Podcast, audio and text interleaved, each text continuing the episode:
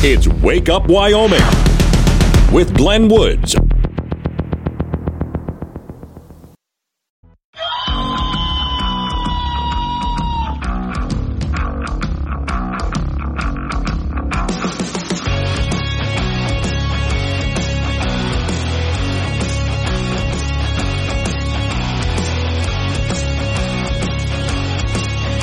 Six the time. It's Wake Up Wyoming. My name is Glenn Woods. Thanks for joining me. It's a Tuesday and might be the last nice day that you have, so you better get out there. Trigger warning.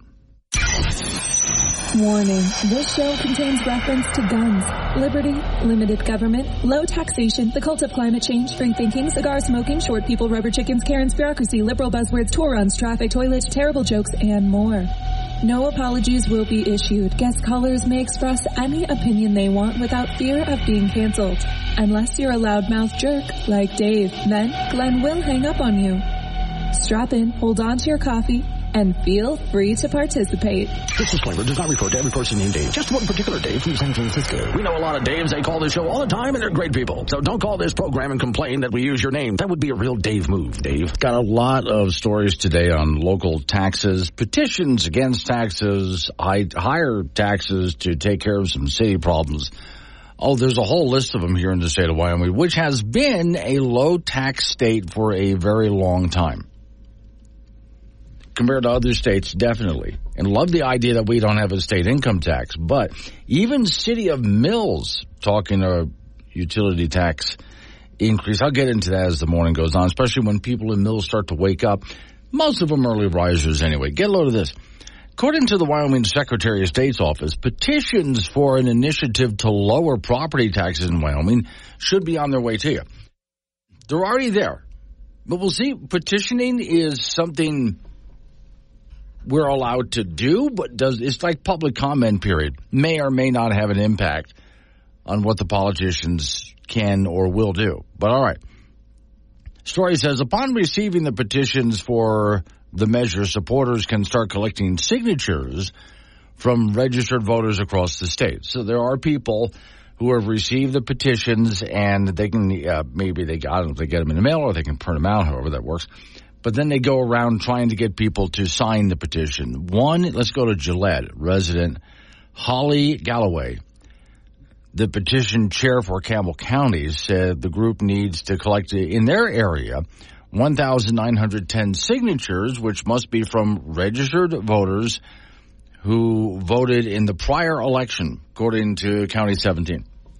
So you've got to be someone who's active politically. Just because you're a Wyoming citizen doesn't mean a thing.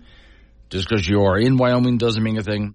You actually have to be someone who has voted and is still a registered voter and a resident of Wyoming. Galloway says she handed out the petition for the first time October 21st. Campbell County residents have uh, an opportunity to sign it, including a 4 p.m. meeting. Let's see, October 26th, Campbell County Public Library. And the story names all the places up there they can do that. Wherever you're listening from, you'll have that opportunity as well. You just got to find out who's walking around with petitions and see if you can go ahead and sign them. Quote, the People's Initiative to Limit Property Tax in Wyoming through a homeowner's exemption proposed cutting state property taxes in half. Now, some people are cutting them in half. The people the people's right to propose and enact laws by initiative to address the fundamental issues such as property tax limits is pivotal to our state, says Wyoming Secretary of State Chuck Gray.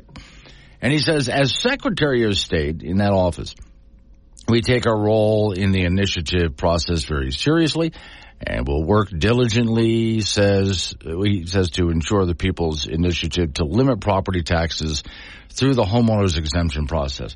Now here's a warning by a guy named, uh, guy named Gerald Walczak who is the vice president of the Washington, D.C. based tax foundation. He said, slashing local property taxes by 50% with no revenue alternatives and no plan for offsetting spending cuts is reckless. Well, hold on a second now.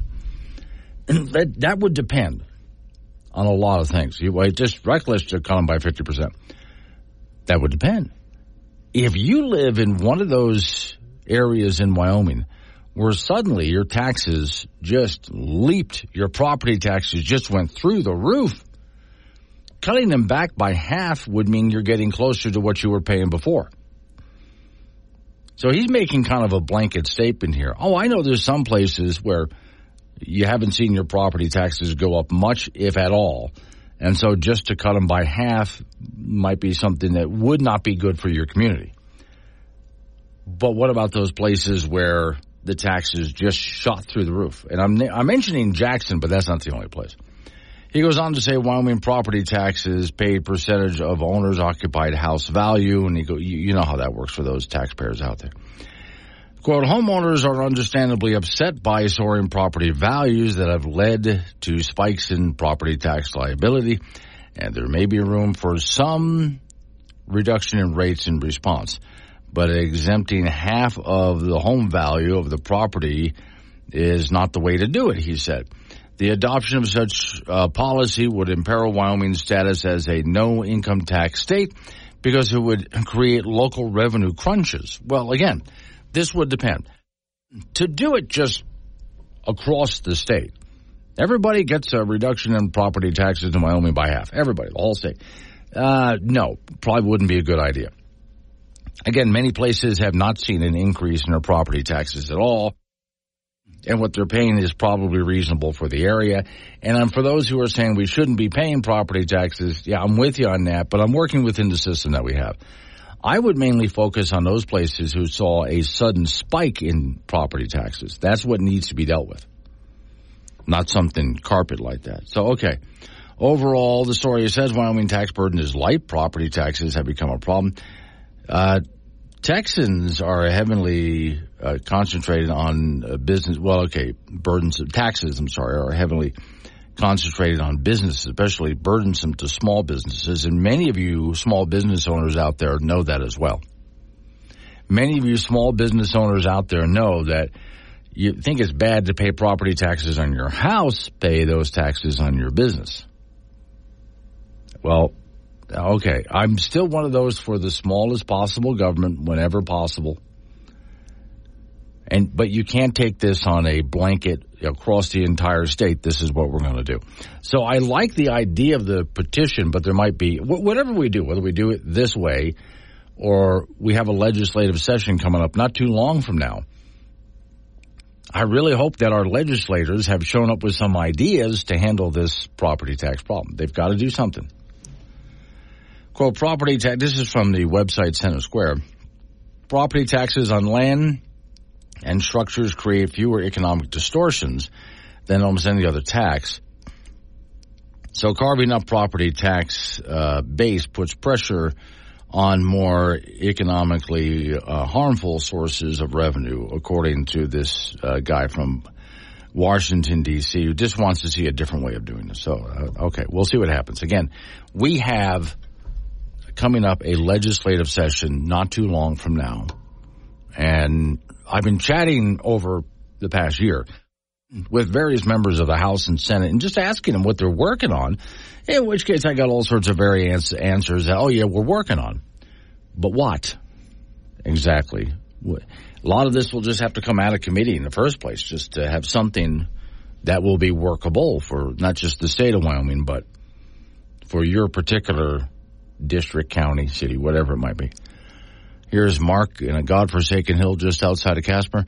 Me and the rest of uh, poor elderly disabled contribute our share.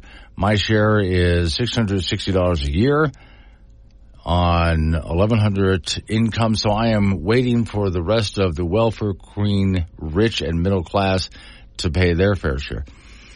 Uh, let me see. Oh, uh, Jim and Casper agree. Mine almost tripled for my business. Jim is a business owner in Casper, Wyoming. So yeah, uh, you think your property taxes are bad for your house? Take a look at what it is if you own a business. Red and Casper, I have a plan on how we can cut them uh, responsibly. It involves reducing the head count of politicians. Oh, yeah, probably not a bad idea. Six fifteen. Wake up, Wyoming. When you need to get in the loop quicker than a soggy morning porch paper, you need Wake Up Wyoming with Glenn Woods on K2 Radio.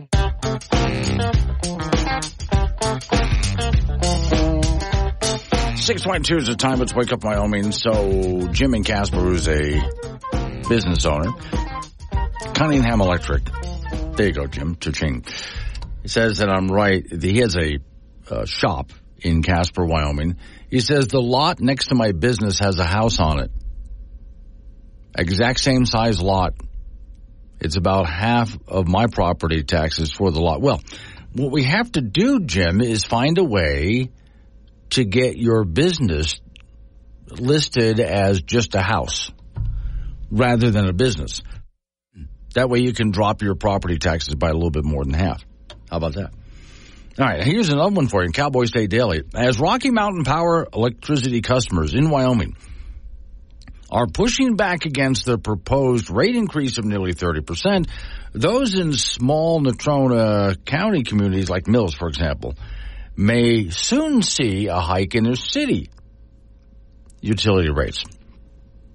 The Mills City Council is considering a proposal that updates its finances and general utility easement agreements with Rocky Mountain Power. It's a scenario faced by, the story says, many Wyoming cities and towns where utility customers are also charged rates and fees by municipalities on top of what they pay for the electricity. So if passed as proposed on its third and final reading Tuesday, the town of Mills new ordinance will increase the franchise fee charge on customers' electricity bill from 2% to 70%, which is Uh, a 250% increase. The agreement will last for 10 years. Utility companies pay local governments for the right to provide electric services to city residents.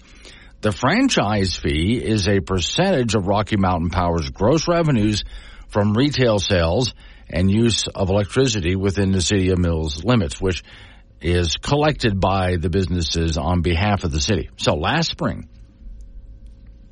Rocky Mountain Power, which is owned by PacifiCorp, requested two electricity rate increases, not one, but two. A smaller increase requested in April is to cover unexpected fuel costs arising from high demand during the winter cold snaps and large hikes in net power, uh, coal adjustment power, you know, because of an increase in purchase power for the cost of fuel. So the Wyoming Public Service Commission for an average of, uh, has a rate for an average of 21.1% base rate increase, along with a temporary 7.6% cost adjustment. The current franchise agreement between Rocky Mountain Power and Mills is to set, is set to expire in December. The council already delayed the decision on the franchise fee increase in May. So the city's 5% hike would have occurred either way. It's just horrible timing, according to the Mills mayor. We hate it at the same time, he says. Uh, her typical utility bill, one uh, person said, your typical utility bill would be about $65 per month and a 5% increase would be about $39 more per year. Uh, she said the franchise increase will bring Mills in line with the 7% franchise fee rate already in place for residents of the city of Casper. So because of inflation and other factors, Mills has been taking a larger financial burden than in the past and their needs for franchise fees. In other words, this is not necessarily a new fee. It's redoing an old one, but it is still up a little bit. The Rocky Mountain Power increase would cost Mills about $4,000 per month in additional utility expenses. That's an extra 5% charge to residents, which would help recoup some of those losses. We have to cover that, said the mayor. No one likes it when we raise fees and taxes but things like this have to be funded somehow. Though its agreement with the city, Rocky Mountain Power, through that agreement, is authorized to own and install power poles and related electrical facilities on public right-of-ways. And according to the proposed ordinance, the term starts once Rocky Mountain Power accepts the agreement, which must be executed within 60 days after the City of Mills passes the ordinance on final reading, which we're about to do and the ordinance passed unanimously after its first two readings. She expected to just go ahead and pass on Tuesday. But still, here are residents in the state of Wyoming more than anything else worried about the two. Remember, it's not just a proposed increase from Rocky Mountain Power, there's two. There's one they want to do that's at near 30% increase. And then there's one that would come next year that they propose that would be handled next year. They want some other kind of rate increase after that. Now, this goes also back to where the power company has said, well, we're not doing this because of wind and solar power. And so I think in part it is because of that. And I've cited the evidence for that. But in general, boy, everything's going up, huh? Nice thing is, at least the price of gas has dropped some. I mean, a nice drop here is good. But everything else just continues to climb. So while we, we have had a bit of easing in how fast inflation is growing, it's still growing. It's still getting out of reach for many people. So, all right, something has to change here. We can't keep doing this. And the Fed's adjusting interest rates is not the solution to the problem. I can tell you what the solutions are. I have been for a long time, but Feds adjusting interest rates don't solve any of these inflationary problems. Morning, IID John. Morning, Glenn. Did you know that municipalities do not have to go to the PSC to have rates changed? Uh, 629 is the time coming up on local news. Update on your weather forecast. You and I get back into it again. Let's wake up Wyoming.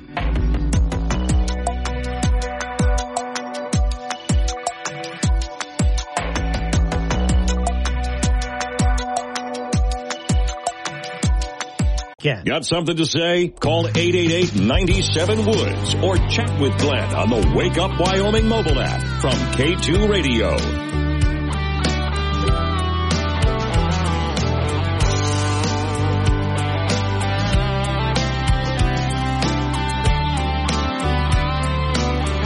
Six thirty six the time. It's Wake Up Wyoming. My name's Glenn Woods. Thanks for joining me. All right, so Okay, here we go again. They're messing with our, I know there's people eating breakfast right now, but they're messing with our food again. Jimmy,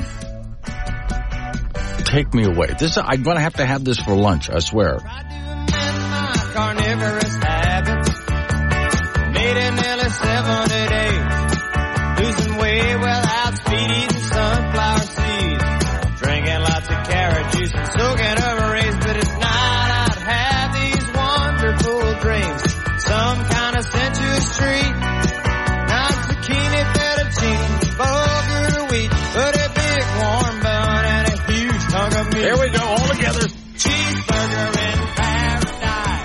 Heaven on bread with an onion slice.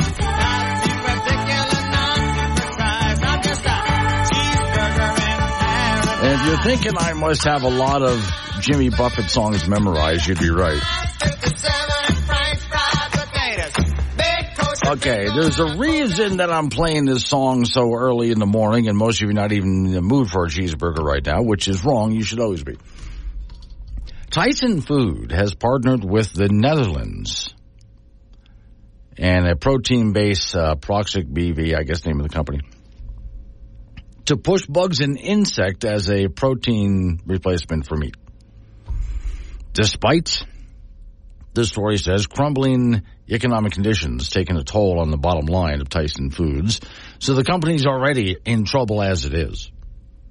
They've reportedly purchased a stake in the Netherlands company, joint venture in building and operating a new facility they would like to bring to the United States as well, producing bug-based meal and oil for a meat-free protein diet. See now, some of you thought I was kidding when I played stuff like this. All this cake needs is flour, eggs, and 20 grams of dead insects. No, you haven't misheard. A team of scientists at Belgium's University of Ghent are trying to find a way to substitute dairy in cakes, cookies, and waffles. They say deriving grease from insects is more green than dairy production. Um, they are more sustainable because they use less land They are more efficient converting feed to weight. By soaking the insects in a little bit of water and then mushing them with a kitchen blender before centrifuges separate a butter-like substance, a grease is made which the team used to bake with. But how does it go down outside of the lab? Okay, I just stopped it right there because some of you were eating breakfast. The answer is uh, not well with people. You put a little bit of that on there, people don't mind. You put too much on there, well. Okay, so the partnership marks Tyson's food foray, the story says, into insect-based protein industries, which is being heavily pushed by the cult of climate change. It's a multi-billion dollar industry opportunity, they say. Well, okay. Tyson Foods is already in trouble. They're going to wind up in even more trouble because of this. And this has a lot to do. Well, look, um, let, us go back to the fake meats burgers that they put out a while ago, which were made with all sorts of you know plant based and other things that they it, and it turned out to be not as good, didn't taste as good, but also people just weren't interested in. Also, not as good for you as just meat, just straight meat. The companies that poured loads of investor money into these hamburgers and other meat products, fake meat products, are not doing well. They got an initial big push because people bought stock in it thinking this is the next great thing I'm going to buy. A, and so on the stock market, they were worth a lot. But the companies have not been doing well. A great example of that, I don't care if you live in Wyoming or not, go to the grocery store and look for the fake meat section. It's there tough to find, but it's there. Welcome to Wiggle Burgers. Would you like to see a menu? Sure, but I probably just want a rib burger and some fries. I'm in a hurry and I'm, I'm really hungry. You might like the grasshopper bacon bits or the mealworm arancini. Maybe try some worm salt soup. But wait, what the heck is the mescal worm salad? Oh, those little guys are great. We crushed them fresh this morning. You crushed. Have to do it while they're still larva or there's that horrible crunching sound. Besides, most people don't like exoskeleton in their mouth. Just what the hell are you saving here? Sir, Wiggle Burgers is a bug restaurant. We serve only organic, sustainable bug and bug larvae. Gotta keep that carbon footprint down. Save the planet, you know? Oh, please tell me they brought Candid Camera back. I don't understand. Yeah, you're, you're, probably too young for that television show. It was back when a person had to get up and go change the channel. so you remember when the world was in black and white? Well, most things were black and white back then. I have no idea what the hell is going on now. Look, I'm in a rush. Just give me a bowl of cereal. That should be safe enough. Mealworm puffs okay? Do you want nut milk or freshly squeezed cicada larvae? You don't just have cow's milk. That's disgusting. You know, if you keep grossing people out like this, you'll kill everybody's appetite and starve the human race. Guaranteed population control? That sounds perfect. To be honest with me, do you really eat this stuff? Oh, come on now. If you advocate for this stuff, you don't actually have to do it. Oh, but the rest of us better, or else. Damn straight. Shooting Casper is a great job opportunity. Wanted men and women to have a working knowledge of using tweezers to remove wings off of bugs. Joey in Pine Bluffs wants to save the bugs. Yeah, see? Got a whole, start a whole campaign to save the, I, why not? Then we can go back to eating cows again. Jim and Casper, are we getting fog out there? Well, he says the temperature and dew point are converging. So, let's wake up Wyoming. Now, Glenn Woods fits in your pocket with the Wake Up Wyoming mobile app. This is AM 1030, K2 Radio. 649 is the time. It's Wake Up Wyoming. Off to the icebox we go. Frank Gambino waiting by. Frank, I just want you to imagine for a moment, and I don't mean to scare you next time you go on vacation, but you go on vacation, you come home and find your house demolished by accident. Oh. Yeah. I would be unglued. Uh, yeah. Woman in And Atlanta. who am I going to sue now? Uh, yeah, exactly. Okay, woman in Atlanta, Georgia, on vacation. She got a call from a neighbor asking if she was having her home demolished while she was away. Now, I would right away think, okay, you're joking, right? Yeah. Uh, so then there's a video here from the neighbors about this coming down. Uh, quote, and this, I'm reading from the story. The dude tried to tell the neighbor to, well, the guy who was tearing down the house. Don't get in my way. Oh, Because here's the neighbors going over, stop it, stop it, right?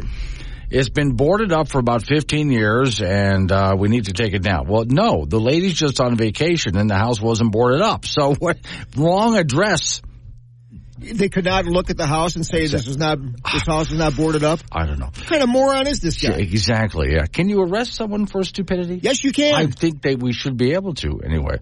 So now I, I'm with you. Now that she comes back from vacation and the house is totally gone, who pays for this? What is it? I want to find out. Was it a city project? Probably was because you know cities will tear down blighted homes. well, yeah, I would say homeowners insurance company. Why Uh-huh. don't you take it up with them Now is that and then buy and then build me a new house? on your homeowner's insurance policy? Is it accidentally being torn down by the city? Something that's listed there? Boy, I- You should get that done. That's in the that's in the fine, fine, fine print. College football coming up on Saturday. The Wyoming Cowboys return to action. They will be at Boise State. Pokes are five and two overall, two and one in Mountain West Conference play. They had last week off.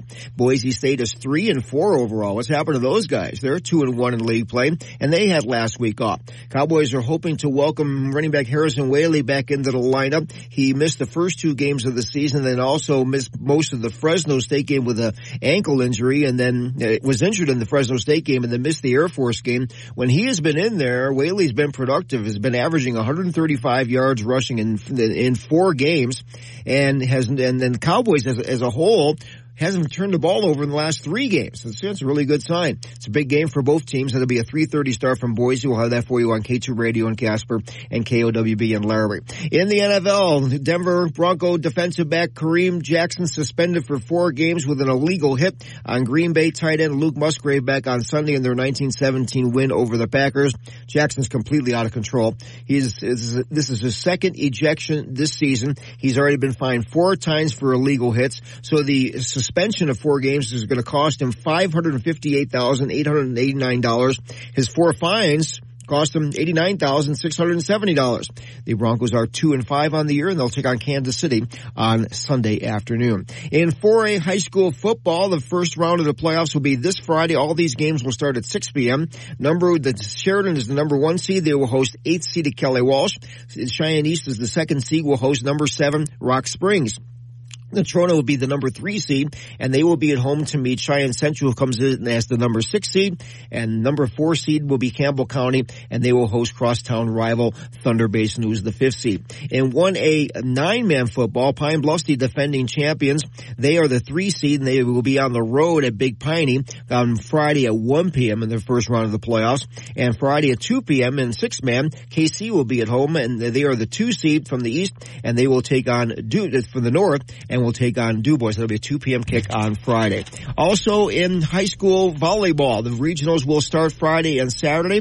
The 4A will be in Green River, the 4A, 4A West in Green River, the 4A East in Sheridan, the 3A West in Lander, the 3A East in Moorcroft, the 2A West will be in Riverton, the 2A East in Wright. Riverton will also host the 1A West and Hulett will have the 2A East. The state volleyball tournament will be in November 2, 3, and 4 at the Ford Center in Casper. I was trying to keep track of all this money this guy was being fined. I Yeah, mean, well, yeah, you know, when you're suspended, it means Yeah. you're suspended without pay. uh huh. So he's going to lose about 550 grand, evidently. Wow.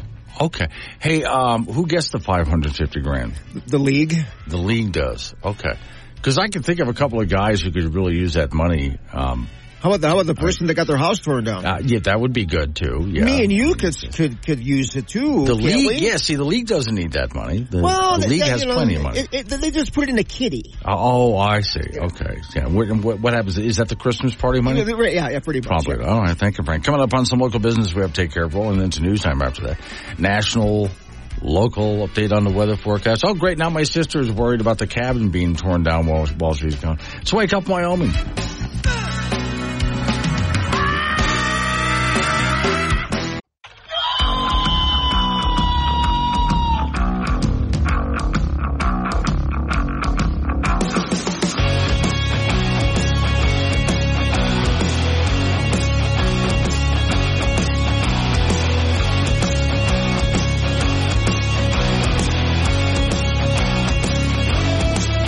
Six the time. It's wake up Wyoming. My name is Glenn Woods. Thanks for joining me. It's a Tuesday, getting foggy out there for some of you in Wyoming. And of course, that weather forecast changes drastically. It actually starts looking more like we're getting toward November in just a day or so from now. So we'll get Don Day on the phone at 745. All right. So the president has been, of course, trying to work in some way with the labor unions. And you know, we have labor union problems in the automotive industry, other places as well. And of course, what you would expect from the Biden administration is probably not the deal that you would make. Yeah, I'm trying to be kind about this. So let's go to Americans for Prosperity on the phone with me. I'm sorry to do this. You're going to have to pronounce your name for me. It's Akash Chougule. Okay. I think Akash I got. I was correct on that one. The last one, I really do think that you threw darts at a dartboard and picked a bunch of letters just to throw me. However, you could try it. I have heard worse. I probably have. But Akash, I can easily do. That one I got right. All right. So let's take a look at uh, what the problem is with the automakers unions. And, and of course, there's others as well. There's, it's not just them, but what is is there a main complaint here with these unions? What is the problem that all of a sudden so many of them are going on strike or threatening to? Yeah, I think there's two issues here, and, and folks might be wondering. Go ahead. No, I'm sorry. I'm, I'm listening to you. So, so folks might be wondering why does this matter to us in Wyoming? We don't really, you know, we're right to work state. We don't have very many unions. The problem is twofold. One, in some of these major industries like auto manufacturing, there are inputs all over the country, manufacturers, parts producers, sellers, who are impacted up and downstream. Now, one of the reasons the UAW is doing this to those big three automakers based over in Michigan is frankly because the UAW is trying to stay relevant, right? The UAW just went through a massive scandal. They had 16 senior executives, including two former presidents, or convicted, indicted for crimes like embezzling union dues funds and things like that. So they're trying to remain relevant and show value to their members, which of course has impacts up and downstream of the economy. The second problem that's relevant for folks in a state like Wyoming or all over the country is that they are getting all the help they possibly can from the Biden administration. This, this administration, through the National Labor Relations Board, the Department of Labor, really every other federal agency that touches any part of the economy, is doing everything they can to inject labor unions into our economy and to rejigger the economy in favor of unions through regulations. And so when those regulations go through, they're going to have an impact in every state across the country, not just blue union heavy states, but also states like Wyoming and Texas and Iowa where unions are not as prevalent. I wonder... And again, it's the administration doing what these unions are trying to do, which is to maintain their relevance in the 21st century.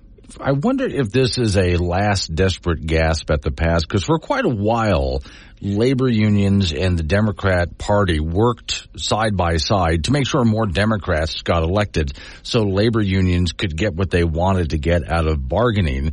So the people that were in government and the people that were in the labor unions were often the same people. But labor unions have become less and less powerful with fewer and fewer people just wanting to join them in general. I wonder if this is part of the strategy to reinvigorate that old style. It, it, absolutely is, and you're seeing that in two ways. One is is sort of these traditional industries like auto auto manufacturing. You're seeing more strikes and things like that. But what you're also seeing is unions trying to inject themselves in places where they simply have no business. And there's two really key places where people in, in kind of the normal economy see this. One is the gig economy, right? Uber drivers and Lyft drivers and things like that. These people are independent contractors or independent for a reason, right? Which is that they want nothing to do with something like collective bargaining and organized labor. The other, even look at like on college campuses, right? Uh, you know, university graduate students, college athletes, things like that. These things have absolutely nothing in common with what people think of when they think of unions represent workers in factories and, and things like that. Um, and it's exactly that. It's a last gasp effort to remain relevant. The Democrats, of course, have a vested interest in that being the case because they, they benefit enormously from the largesse of those mandatory union dues, how much they fund Democratic candidates and causes. Here's the major problem, and I think this is the rub, maybe the most important point for your listeners to get. Even if you like the idea of unions representing workers and collective bargaining and people banding together, the unions are doing a bad job representing the wishes of individual workers and allowing workers to have rights within the unionization process, right? The right to a secret ballot election, the right to opt out of union political spending if you want, the right to you know, be able to decide for yourself if you, you know, do you, does your information get shared with a union organizer, things like that. So all of that is what we're hoping at AFP Republicans can push back on through legislation like the Employee Rights Act, which is a really important federal bill that doesn't take away the right to be in a union. It just protects the right of workers to have their rights within that union organizing process. That's called the Employee Rights Act in Congress, right? Okay, here's the thing. On one hand, Republicans have often protected the rights of the individuals, like you just said. Not to say you can't join a union if you don't want to, but if you don't want to, you shouldn't be forced to, and you shouldn't have to pay for it if you choose not to become a member. But aren't there some Republicans that are sort of helping Biden and the, and yeah. the unions? Yeah. And this is this is a really really unfortunate turn of events as, as we've entered this kind of populist moment where, where Donald Trump obviously did very well with union workers he did it without embracing union bosses. Unfortunately, what you're seeing is some of these sort of Trump wannabe Republicans, Josh Hawley in Missouri is a good example of this. J.D. Vance in Ohio is another example. They're not splitting that group like Trump did, where you have workers on one side, union bosses on the other. You have Josh Hawley, who just came out against right to work laws. Right to work laws, your listeners know this, have been a long-standing Republican priority. Josh Hawley came out against right to work laws because he wants to be uh, you know, in good favor with not just workers, but also union bosses, because that's where he thinks this populist moment is going.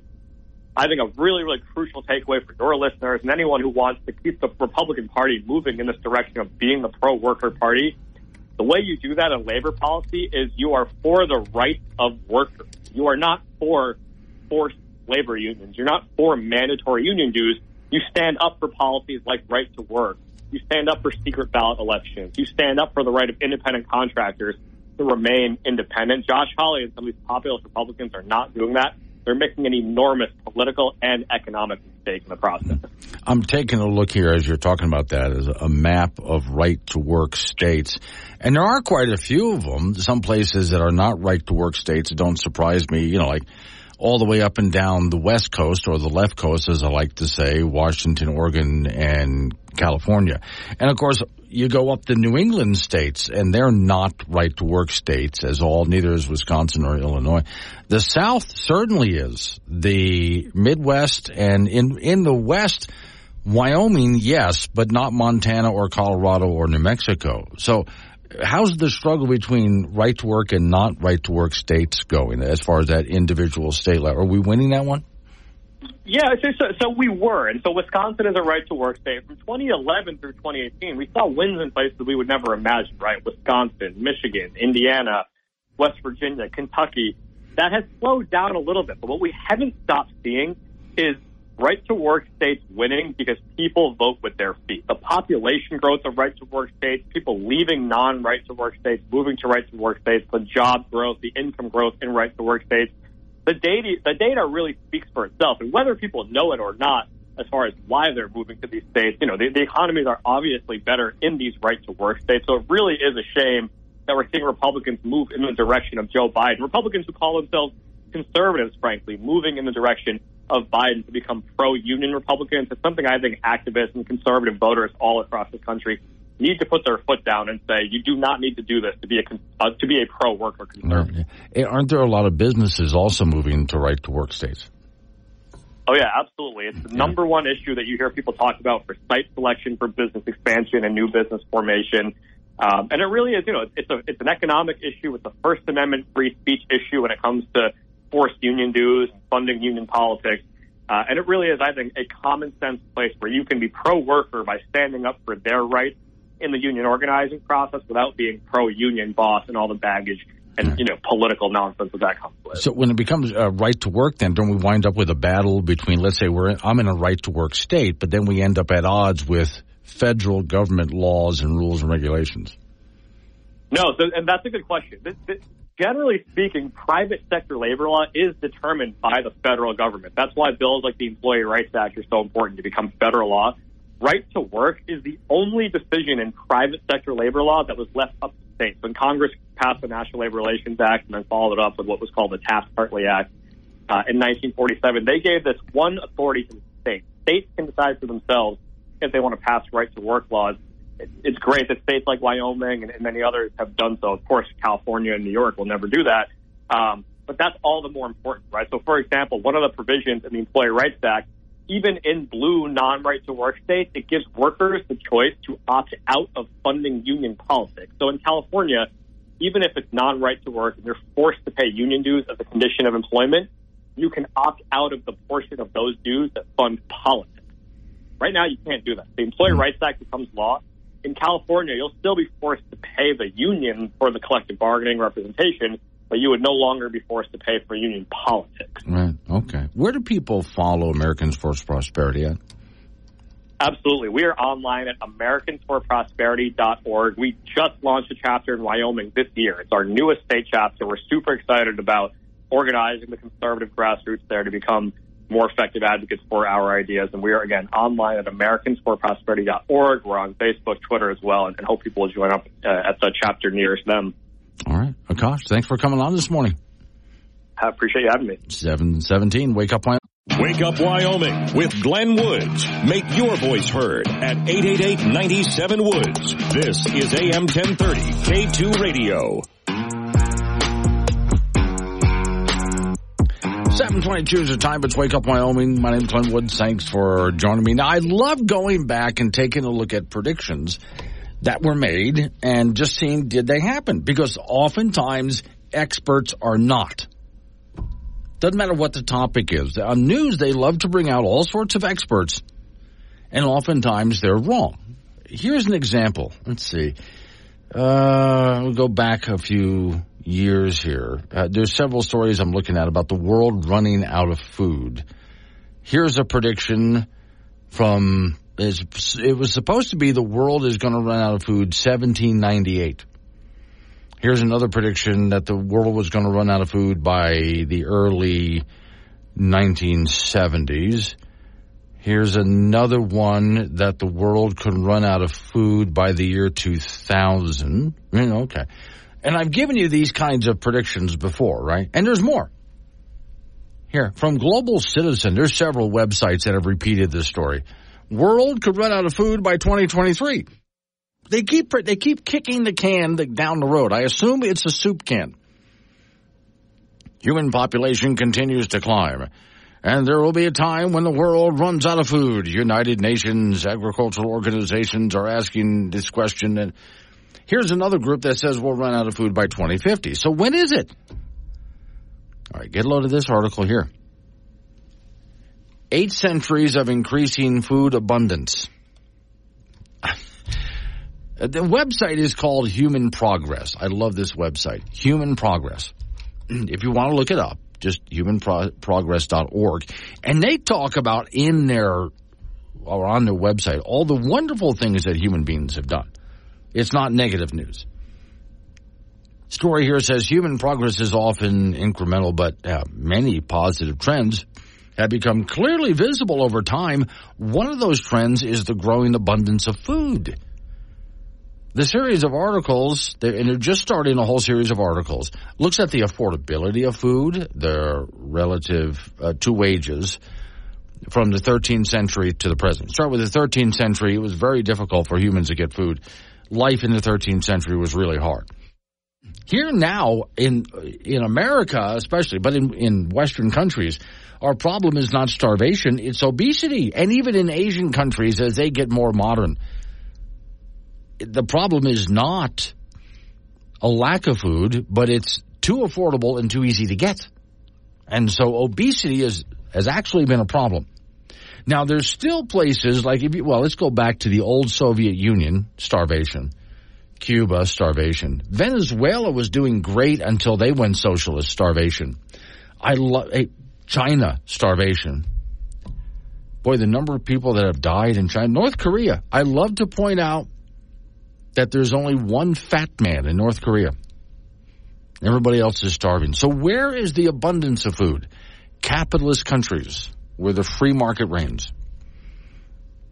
Now the story that I have here says for this series, the average normal hourly wage since 1260, the year 1260, came from the Bank of England, UK office. They started with what people were making back then and then looked at what people are buying. and then just continued on as the world became more free market, more capitalist. Take a look at what we earn today. Despite inflation problems that we're having right now, we're earning more than ever before. Yes, I know you might look at it and think, well, my dollar doesn't go as far. That's true. That is a current problem. But overall, you do not want to go back I mean, think of the times of the Great Depression, but before that, before we became an industrialized world. The fact of the matter is, even up to today, we have more food in abundance than ever before, despite the fact that news media keeps cranking out stories that, oh, we're running out of food. We'll be out soon. Why? Any time now. Remember that book by Paul Ehrlich, The Population Bomb? He predicted also, well, that's it. We're going to run out of food billions of people are going to starve, and he predicted it by a certain date. That date came and went, didn't happen. But but now the UN is still predicting. Well, by 2050, uh, we going to have enough food.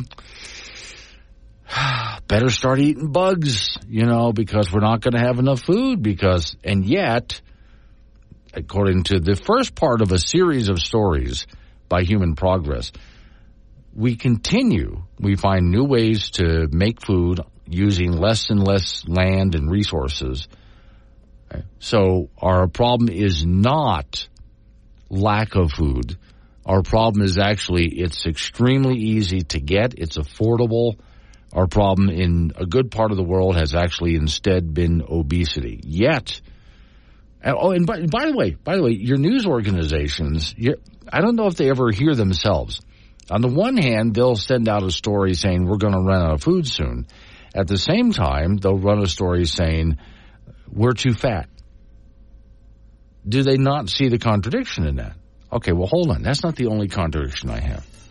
I've got another one uh, that has to do with, again, predictions made, but also a climate scientist who has stepped away and said, I can't do this anymore because they're not being honest with you. You got to hear that. Also, CO2 pipelines that are supposed to be built across the West and North and Midwest. Some of these companies are stepping away from doing it altogether. Uh, you'll you'll hear what I mean after we get through local news, updating the weather forecast. It's Wake Up Wyoming.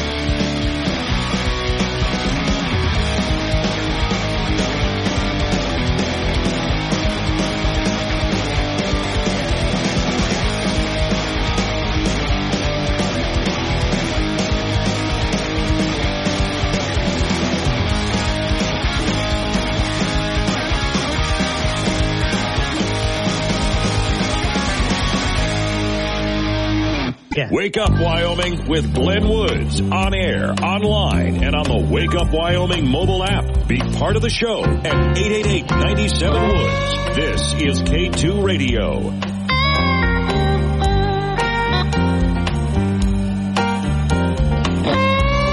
Seven thirty-six. The time it's Wake Up Wyoming. A lot of changes coming in your weather. Seven forty-five. Don Day's going to be on the phone with me. We're going to talk about those weather changes. All right. So if you just joined me, so I went through a long list of predictions from the past up until today of how we're supposed to have run out of food. It was predicted many times over that we were going to run out of food. Even was supposed to happen back in the 70s, back in the 80s. We're supposed to run out of food by 2000. We're supposed to be out of food by like now, but now it's kicked down to 2050 like all these predictions, yeah, we're producing more food than ever before. The only people who are having trouble getting food are those people who live in dictatorship socialist countries. But, you know, when we have free market capitalist countries, obesity is the problem, not starvation. So we're producing, according to the story I was reading, we're producing more food than ever before. We have more than enough, more, far more than enough for every person on the planet and their pets. Now, this I thought was really good. Tony's in Cheyenne. Morning, Tony. The problem with the food is one of these days is going to be the fact that Bill Gates continues to buy farmland and the possibilities of foreign countries like China having control over Tyson and other food companies that own or work in the heartland of America That's where your food shortages will come from. It's all of these evil people buying up land. I do agree in, in this part. I do agree that if we end up with a food shortage here in America, or many other countries, it's manufactured. It's not because we couldn't produce it. We could.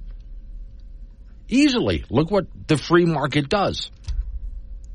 We Americans are used to, first off, we walk into a grocery store and there's an overabundance of food there. Then anytime we want, we swing into a fast food joint and there's just food. It's just there. And there's many other places around the world that have never seen that, probably will never see that. But then again, they don't work in the same kind of free market economy that we've created here.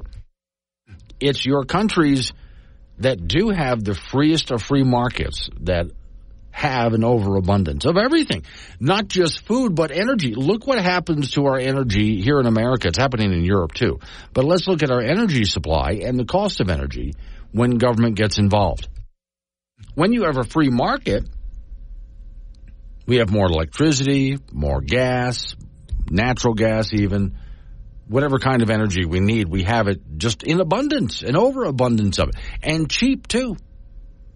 And that's what a free market does.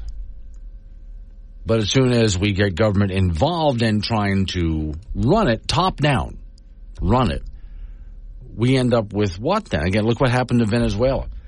Venezuela goes socialist, and then the government, they call it nationalizing. It's stealing, but the government took over all of the private businesses, energy businesses, well, and also all of the food production and so on.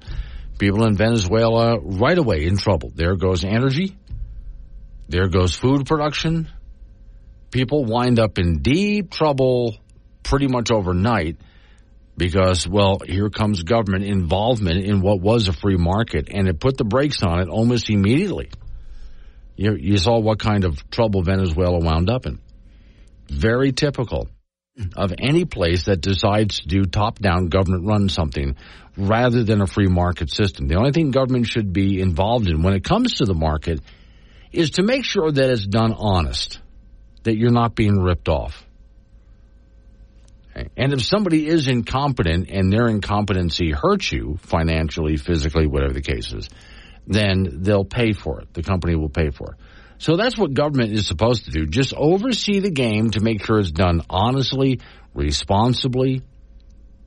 Nobody's polluting. And by polluting, I don't mean CO2. CO2 is not a pollutant. So if we have that, if we have government just as an oversight to make sure the game is run fair and clean, okay, honest, then the marketplace will take care of creating an overabundance. Happens every time it's tried because people are out there trying the best they can to make as much money as they can, which is not a bad thing. There's the next thing. Don't demonize profit. Profit is not an evil word. As long as the profit was earned honestly, then congratulations for getting rich on it. Okay? Profit is not an evil word in that case. And it creates an abundance of not just resources for all of us, but jobs as well, security. People do well, very well, because of all of the jobs that are created. If a company gets big, in order to do so, they had to hire a lot of employees, which is good for everybody. So you see how the market system works, as opposed to again your socialist systems, which I, I just to this day don't know why anybody still favors a socialist system, considering its track record. But okay, seven forty-two is the time. Wake up, Wyoming. Don Days. Wake up, Wyoming. Glenn Woods is live on AM 1030 K2 Radio and the Wake Up Wyoming mobile app.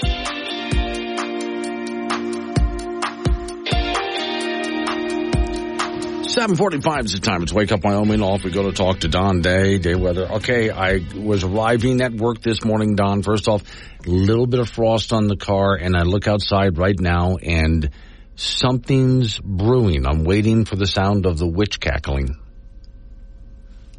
Yes, well, it's that time of year, isn't It it? is, yeah, witches and all that kind of stuff. No, it's just getting, it's starting to stir up out there where I am right now anyway, between just, you know, clouds and wind and cool weather and breezes coming in. So here comes, right? Yeah, it, it's starting to. We're going to start to see a few things happen today and then tomorrow, but it's going to be again those those northern parts of the state that are going to feel the impacts the most, at least over the next 24 to 36 hours. We're going to see some showers spread across the northern counties of the state as the day wears on, and then late tonight, tomorrow, tomorrow night into Thursday morning, moderate to heavy snow will hit Wyoming's western and northwest counties up along the Montana Wyoming border. All of Montana, North Dakota going to see significant snow. Now, as that system passes to our north, Glenn, it will be kind of what you're observing. We'll get some clouds, we'll get some wind. Temperatures are going to kind of fluctuate a bit today and tomorrow.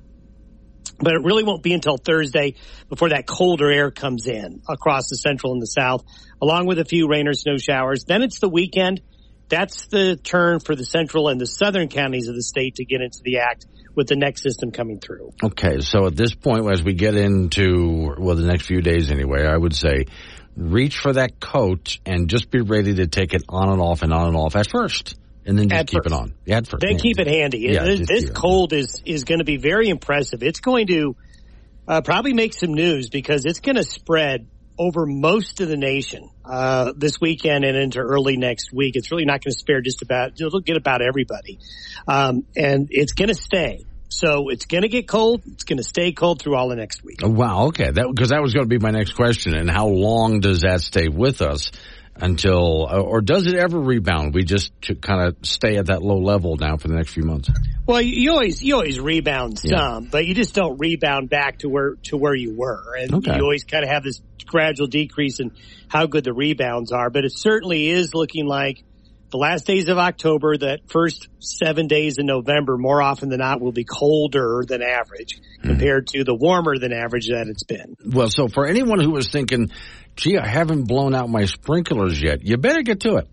You better get to it because it is going to be cold enough as we s- talked yesterday. Getting down into the low to mid teens, that's, that's going to happen no matter what. Okay. You get a little snow on the ground, you clear out skies at night, you're going to see some single digits in a few spots. All so right. that's cold enough, uh, depending on how far down your sprinklers are buried, you know, you're, Mm-hmm. you're going to want to take care of things. You got today and tomorrow. After that, you've been warned. Okay. Thank you, Don. Yeah, you've been warned. Don Day with day weather. I, well, just tossing it out there. You have been warned. Kind of ominous sound. Off we go to talk to Frank Gambino, who's over there in the ice box. So, Frank, I just came across a book. Now, this is an old book here. This is a a book for teachers. Okay. Okay. And, and it goes back quite a few years. the prevention and correction of left-handedness in children. Oh, I know. They, they, the, those teachers, they couldn't take it. Yeah. They just didn't understand it because the lefties Mm-hmm. were probably one out of 50 Yeah. in terms of students at school. I mean, in the classes I had, I probably won. Yeah. In the class, maybe one. That's just, you just ain't right, boy. So they got to teach them how to use it the other way. Now, in sports, how many lefties out there? You know- Plenty. Oh, plenty. Okay. Plenty. Matter of fact, they have, they have, if you're a left-handed pitcher, that's a commodity. Yeah. Cause you can really just screw up the other people by throwing the other side. Yeah. Oh yeah. So that's a commodity. I do, and I don't remember where I was. It's been a year or so since I've seen this. But they at some baseball game was on television, and they were talking about not only left-handed and right-handed pitchers, but those people who are ambidextrous, and not mm-hmm. just yeah. at throwing, but at batting. So if you get up to the plate and the pitcher is a lefty, switch It sides. just was just switch sides. Yeah. When you when you mentioned that about teachers trying to you know correct that, it only proves my point what I knew when I was in school that teachers were idiots. Uh, yeah. Well, and, and they were taught that way the whole, that's just not normal that they have to get into, you know. So I wonder if it was taught that way in the classroom eh, when they went out to play sports at school. Did the coach try to do the same I thing? should hope not. Yeah. But then again, you never know. Back in the seventies, Yeah. they were the education thing. It was a whole different. Was that even just uh, even before the seventies? Because I mean, with, with the American public school system, that goes way back. Where left-handed would now Really? though there. Oh yeah, it goes way back. But now though, and this has been around for quite a while. There is a store online, but it's also a physical store. They they have several of them around the country that has things for left-handed people. Uh huh. Yeah. Well, what special things do they need? Yeah, uh, I you'd have to go to the store to see because I'm kind of ignorant. On But but, I, but I'm thing, right-handed. Would they let me into the store if I'm right-handed? Uh, I yeah, but I think they would follow you around, Frank. Just tell them you're buying a Christmas present for somebody. Right, exactly. College football, the Wyoming Cowboys back in action on Saturday at Boise State. The Pokes are five and two overall, two and one in Mountain West play. Boise State is three and four overall, two and one in league play. What's happened to those guys? Now, the Pokes would love to get running back Harrison Waylee back into the lineup for this game. He got hurt in the Fresno State game, missed the Air Force game, but when he's been in there, he has been super productive. 135 yards rushing in four, averaging 135 yards rushing in four games. And the Cowboys as a team have not turned the ball over in the last three games. That's pretty good. That is a 3.30 kickoff on Saturday from Boise. We'll have that for you on K2 Radio in Casper and KOWB in Laramie. And the Cowboys on the road, believe it or not, are six point favorites in the game. In the NFL, Kareem Jackson, the Denver Bronco defensive back, he was suspended for four games for yet another illegal hit. This time on Green Bay tight end Luke Musgrave uh, in their win over the Packers on Saturday, Sunday, 19 to 17. So he was ejected for that play. It was literally a helmet to helmet contact. That is the second time he has been ejected this year. He's been fined four times for stupid stuff. So all told with this suspension, he'll lose $558,889 in salary for the suspension and his fines cost him oh, close to 90000 What a guy. The Broncos are two and five, and they will host Kansas City on Sunday. In high school football, the 4A playoffs will be the playoffs in all four or five classes will start on Friday. In 4A, number one Sheridan, the top seed, will take on eighth seeded Kelly Walsh. Second seeded Cheyenne East will host number seven Rock Springs. Number three Natrona will take on sixth seeded Cheyenne Central. Fourth rated Campbell County uh, will take on fifth rated Thunder Basin. And one A nine man uh, Pine Bluffs, the number three seed will be at Big Piney in the first round of the nine-man playoffs. And in sixth man, Kaycee will be at home on Friday at 2 p.m. to take on Dubois in the first round of the playoffs. Major League Baseball, the American League Championship Series, Texas beat Houston 11 to 4. The cheaters go down. So the road team won all seven games in the American League Championship Series, and the Rangers make it to the World Series for the first time in 12 years. Remember, two years ago they lost 102 games. Two years ago, and Arizona beat Philadelphia five to three in the National League Championship Series. So that is even at three games apiece with Game Seven tonight. Just a couple of years ago, Arizona had lost over 100 games. So yes, you can turn things around. Attention, Colorado Rockies. Yeah. Attention. You see this. Turn Do you see this? Okay. It happens. So left-handed items from the left-handed store. Uh, oh, by the way, DJ and Gillette. The left-handed correction happened to me. Damn their eyes. Uh, left-handed tape measure. So when you pull it out, the numbers are on the other side. Uh-huh, okay. A left-handed notebook. So if you're taking notes, The, the, the, the, ring is on the other side. you, yeah, you don't have to reach around like you see lefties do in order to to do that here. Uh, what about a measuring cup that has the numbers on your side as a lefty instead of on the other side for that? right-handed people? See, you don't think about these no, things. not at all. But yeah, boy, they got one thing after the next here. Top 20 gifts, kitchen items, kids in school, uh, office supplies, scissors. I bet you don't think of that when you pick up a pair of scissors. They're made for right-handed people. They Right, because left-handed because scissors. the thumb goes in the top part. Exactly right. Thank Hmm. you, Frank. Hey. It's Wake Up Wyoming.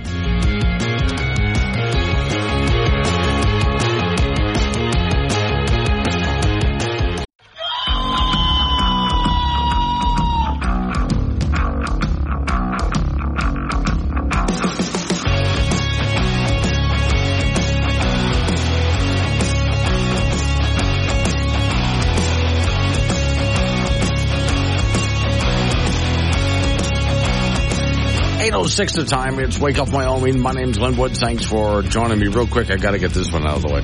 So from down in Lovell, Colorado, Wyo Sharon in. Are you in Lovell, Colorado? Sharon. Well, okay. Uh, we were talking about left-handed, right-handed. There was a time that left-handedness was seen as a bad thing, and they tried to train it out of kids in school. That goes way back. Well, according to Sharon, children need left-handed scissors. When cutting with regular scissors, you can't see the line when cutting with the left hand. I discovered this when my daughter butchered a yellow triangle because she couldn't see the lines while cutting with her left. I bought quite a few things from that website, and the website is there's a couple of left-handed stores out there, and they have a website to go with the store. So yeah, for left-handed people, yeah, there's uh, stores out there that will help you with your lefty problems because it's a predominantly right-handed world. I'm surprised that some activist group hasn't gone out there because we're supposed to be hypersensitive about everything.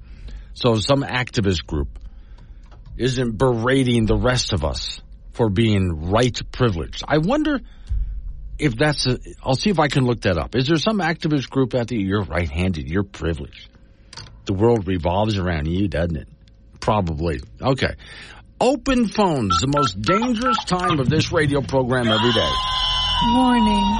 Wake Up Wyoming is about to enter daily open phones. This means that anyone will be allowed to call in and talk about anything. I mean, imagine if we actually allowed you on air to say anything you wanted. Scary, right? Well, we're just that brand of crazy. If you are offended by what other people think, then maybe you want to tune out right about now. Just saying. If you should choose to call, just remember, the more funny and interesting you are, the longer Glenn will keep you on the line. Obnoxious jerks will be hung up on. Dave, all right, strap in and let's do this thing. Triple eight ninety seven Woods is the phone number. Eight eight eight ninety seven W O O D S is where you can talk about what I'm talking about or change the subject. That'd be just fine by me. Okay, so I subscribe. I follow online to a YouTube page called Climate Nexus, which they do have like nine million people following them, despite the fact that they are debunkers of the cult of climate change so it's very difficult for their website to get attention, but they're managing, or their YouTube page, but they're managing to do it. And they have a, a website along with, if you want to get the recent mailer, stuff like that, to get around the internet. So I'm going to play for you just a bit of what I was watching yesterday from Climate Nexus. And I edited down for time. You can watch the entire video, but it's a 15 minute video. So what they're talking about is a guy who's a climate scientist who finally stepped away from the university process and the peer reviewed journals and so on because he said it's fraudulent. And you'll hear why in just a moment here, but he wrote an article after he quit and went to work for the private sector. And if you think, well, that's because it's the money. No, he's making less money in the private sector. But he had to just because he couldn't live with himself anymore.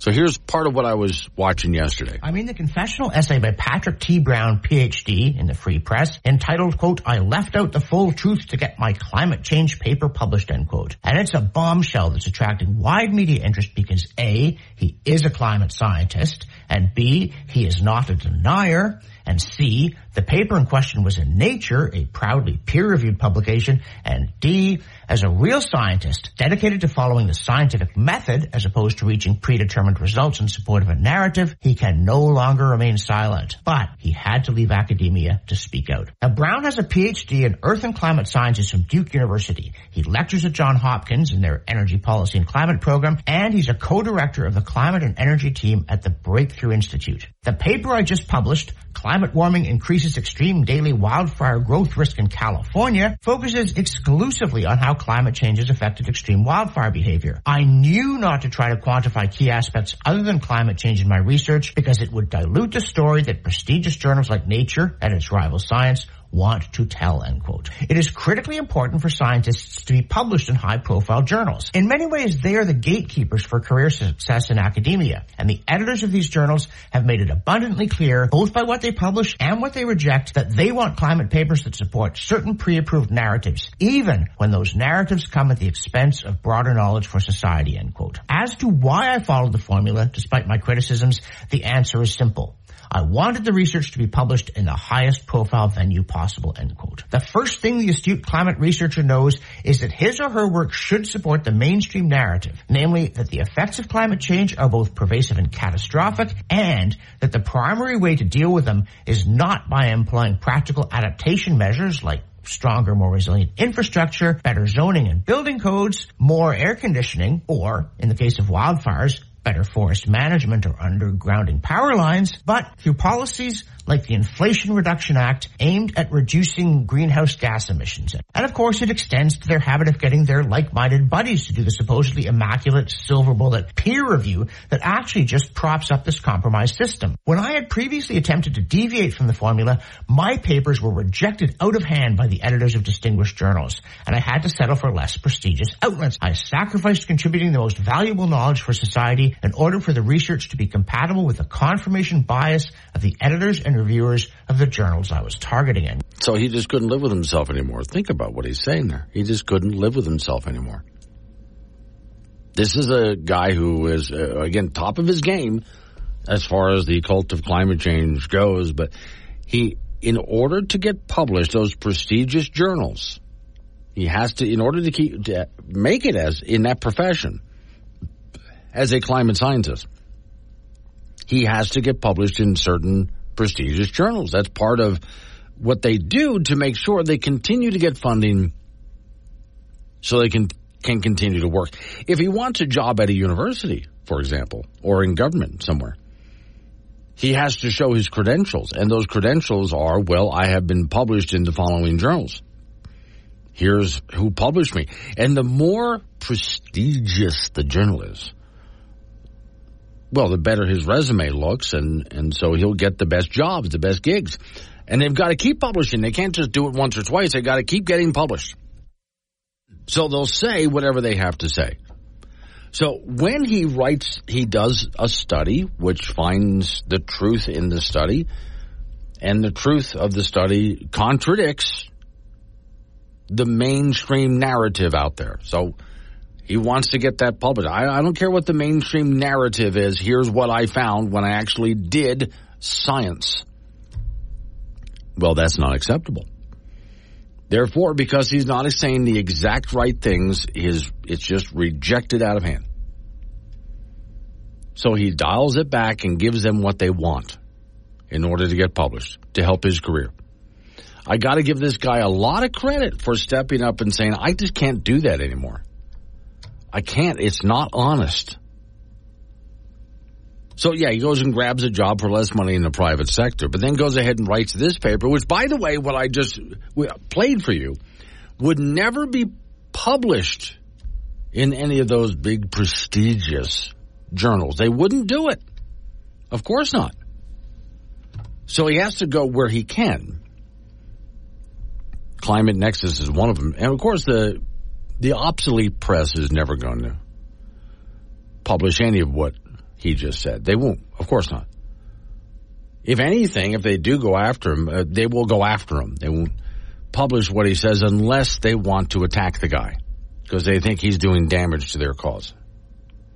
Now, he's not the only one to have done this. Over the years, quite a few. Uh, though people who actually do believe in science, they became scientists for really the pursuit of truth and science. And so if they find something that goes against the narrative, as you and I have been told it from news media and from politicians, if they find something that goes against that narrative, but that's what the science is telling us, that, that's what their study leads them to. The evidence leads them to those conclusions. They'll publish it anyway. Then when they find out they can't, they'll go ahead and move on to something else because they, they just cannot live with themselves. They need to be honest. And I really do have a lot of respect for those folks. I'm glad the information gets out there too. There's a list of websites that I go to every single day that talks about things like this. But those websites are outside of the view of, again, your mainstream, obsolete, irrelevant press. They don't like reading those websites because it's providing information that, well, frankly, they don't ever want to publish unless they're criticizing it. 816 is the time. Wake up Wyoming. If it matters in Wyoming, it matters to Wake Up Wyoming with Glenn Woods. Call Glenn at 888-97-WOODS and make your voice heard. AM 1030, K2 Radio.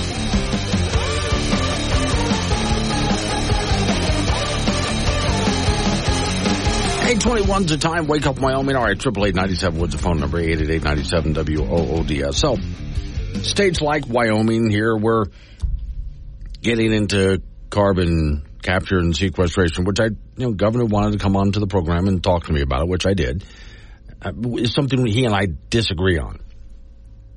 Think it's a massive waste in time and money. Well, get a load of this. Navigator CO2 cancels carbon capture pipeline project in Midwest. Wow. How dare they? As Greta would say.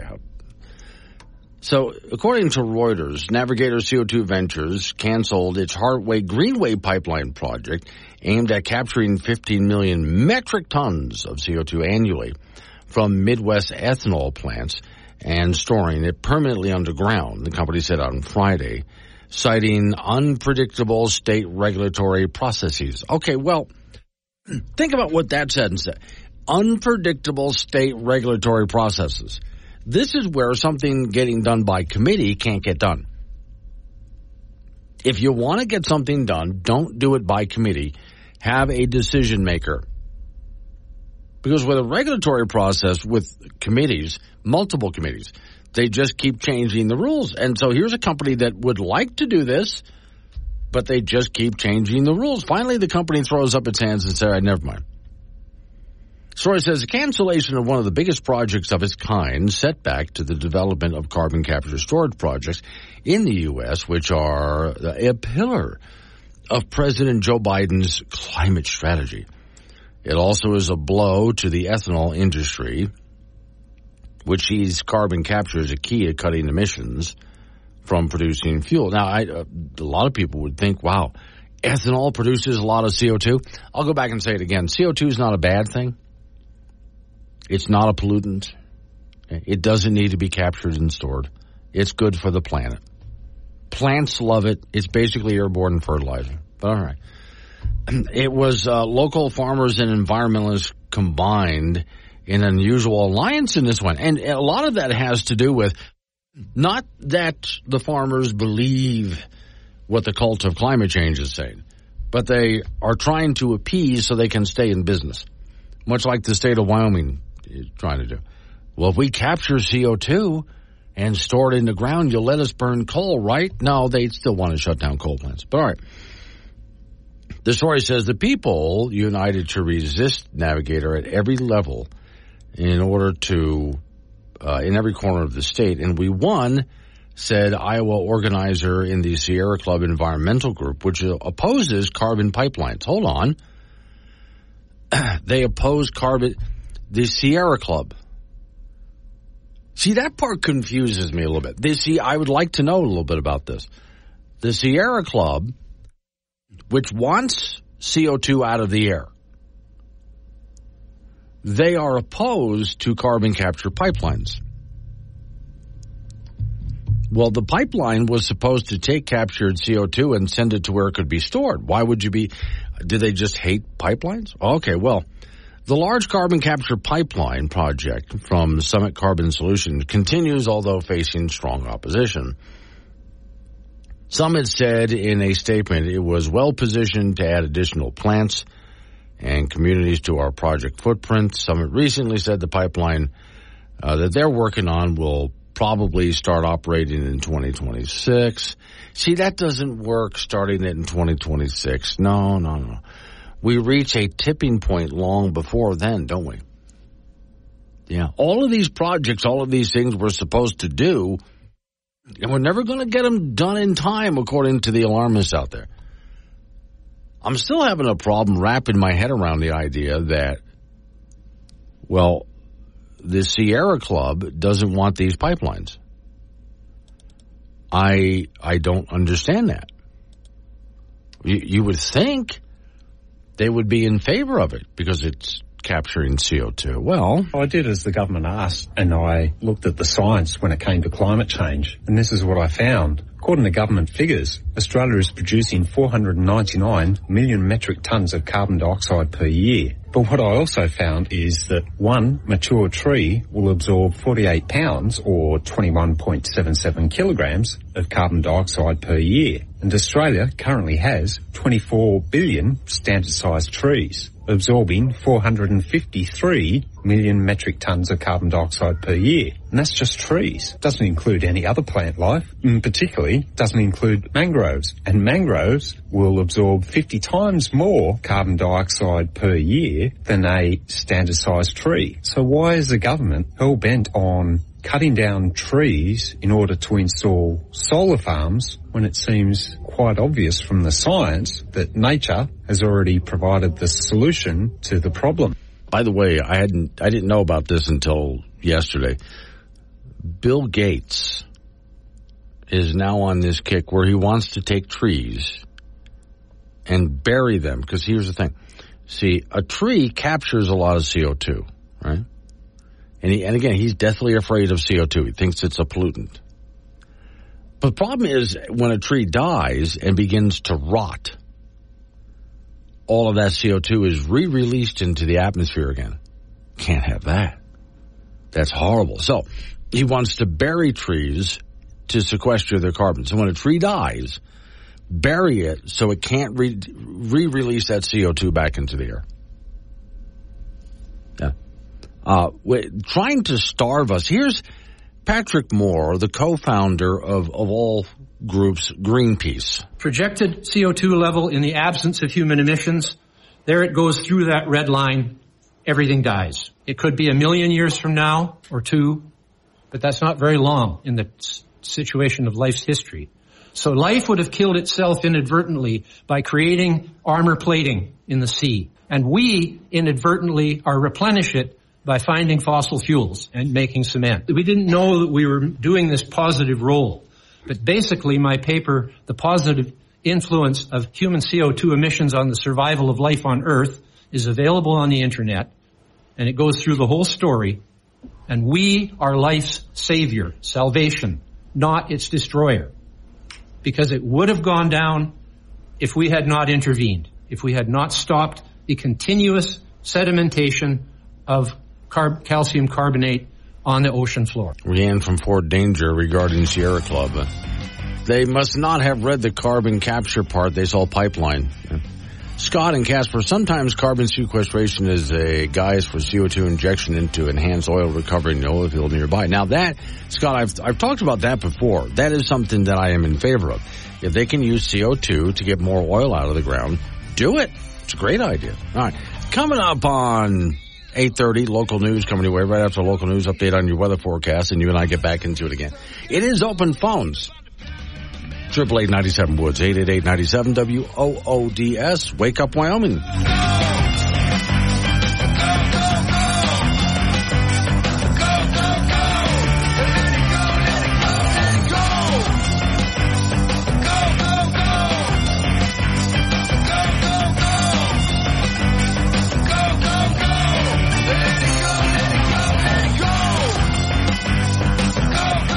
News and weather together at the top and bottom of every hour. This is Wake Up Wyoming with Glenn Woods on AM 1030 K2 Radio.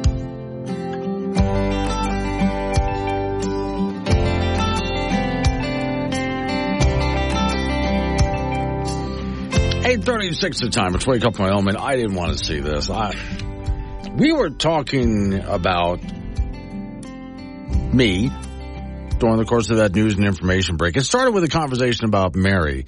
She's not been feeling well and she's using coffee to keep herself up. And when she gets home, she'll probably just crash.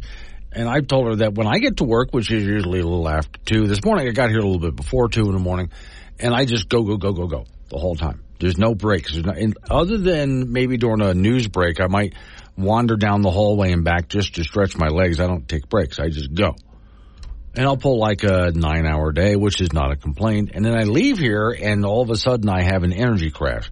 And I said, that's better than a lot of people in this line of work who will do things like one of my favorite, all time favorite talk show hosts, Don Imus, who in order to stay on top was snorting his paycheck up his nose.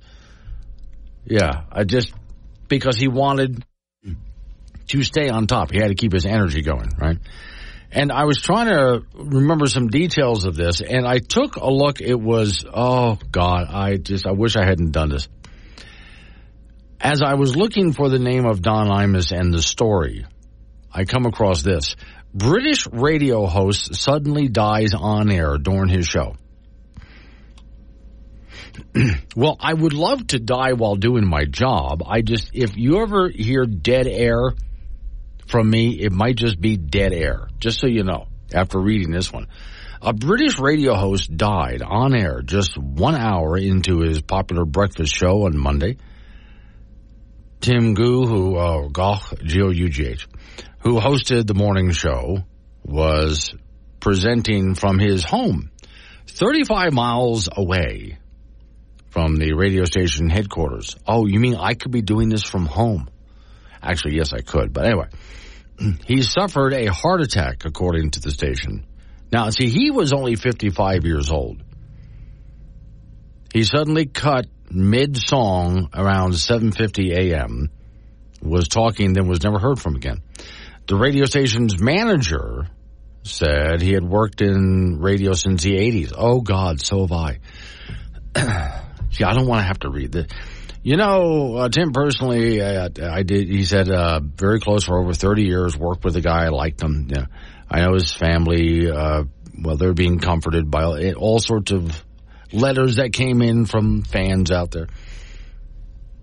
They Generation X Radio Suffolk. Yeah, and this is over in the UK. With the heaviest heart, I have to inform you, our dear friend and breakfast host passed away this morning while presenting his program. Our love to his family and son and etc cetera, et cetera. Oh my God. Okay. Well, no, I look at this and I think just so you know, I'm not, I'm not making any plans here, but I could just suddenly drop dead on you. This guy was younger than me when this happened and it happened just last year, 2022. All right. Off to the phones we go. Hey, Jude. Hey, good morning.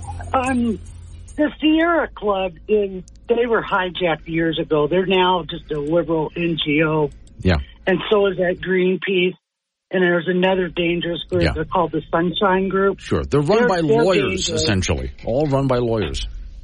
Oh yeah, so is that CREW crew, right? That always attacks Trump. They're they're another NGO. You know, I think that would be the first order of business of straightening out the government is find out who are these liberal groups that pull their C three fours out yeah. from under them because yeah. they aren't uh, what do you call it, uh, nonprofit. Oh, right. They make a ton of money. And, and let's remember, Judy, and remind people how they make their money. In fact, I remember when By Cynthia doing. Lummis was in the House of Representatives, she called me on the air and we talked about it. And it's the government, our federal government set up something. Let's say you, Judy, wanted to sue the federal government, but you didn't have the money to do yep. it.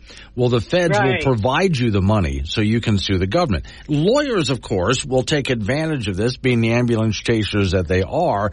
They'll charge like 500 bucks an hour and drag the case out. And they don't care whether they win the case or not. They just want to run your case so they can get paid a lot of money. So they started, in some cases, they took over environmental groups. Other times they started environmental groups. So they have the excuse to continually sue the government and make these huge payouts. Oh yeah, exactly, exactly. And then uh, Gates, Bill Gates, uh, with the with the nuclear plants there, I've been doing a lot of research on that, and they're dangerous. These are experimental. Oh, yeah. That should be a big, big red flag for Wyoming. And to be in bed with Billy Bob Gates and Warren Buffett, I think uh, who's ever selling selling Wyoming out, they need to go because they're they're just trying to kill our industry. I mean, look at Rocky Mountain Power deal. You know, I've never heard of such a large increase in in electric rates. Usually it's three to five percent, but they're going for that thirty percent. And then I read your story this morning, the five percent on top of what the city. Do they want us to leave? Yeah. Is that what they're telling us to, to get the hell out of Wyoming?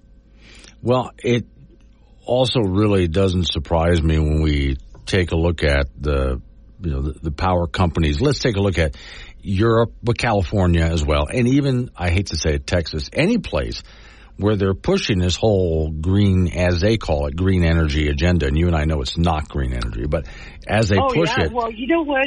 You know what would be interesting is finding out how many of our legislators and these guys that are pushing it are actual investors. Right. Well, and then of course the prices go up, the reliability goes down. Yeah, well, that's what Agenda 21 is. So it's uh, uh, expensive energy that's not consistent and get rid of what's been tried and true for 200 years. Mm-hmm. You know, Yeah. I, I was just going to say, Dave, Dave North and Dallas Laird, they were the only ones that showed up and spoke at these Rocky Mountain power deals. Uh, none of our other commissioners did. None of the city council did. You know, and I hear that Ray Pacheco wants to run for county commissioner. Well, hell no for that. Mm-hmm. You know, he's a progressive, and he's always been a progressive. He's a gnarly little boy. but uh, Gnarly Anyway, little boy. Okay, look, you said worse. gnarly little boy. Yeah. But that's the point I wanted to make. They're taxing us right off our property. Okay. I mean, on top of all that, then you got the property tax. What the hell is wrong with these guys? Yeah. Right. Well, there was, You know?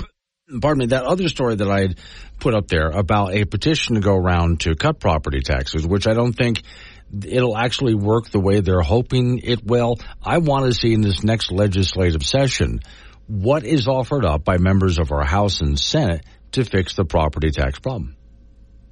Well, I think Rose's idea, um, in fact, I was listening. Do you remember that song by Neil Diamond, Cracklin' Rose? Yeah. You should play that when she calls it.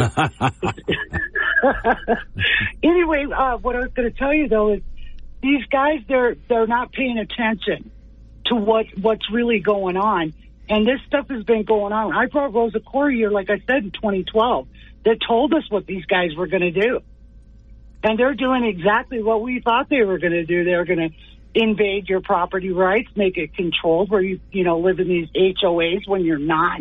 There's mm-hmm. all kinds of things. We need to really, really vet our guys this year and get rid of a lot of legislators. And I'd like to find out who's getting paid for all this wind and solar.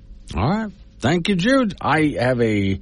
I've told you guys this before around election time. What I do to pick a candidate. I have one question. This is, I, look, I think this way in part, if you read my book, The Uncomplicated Life, you'll see it's a much simpler way of trying to figure things out rather than going through every possible conspiracy theory and so on. When it comes to candidates from the local level on up, I have one question. That's all I need. See how simple that is? You get this gig, we give you this job, what are you going to do?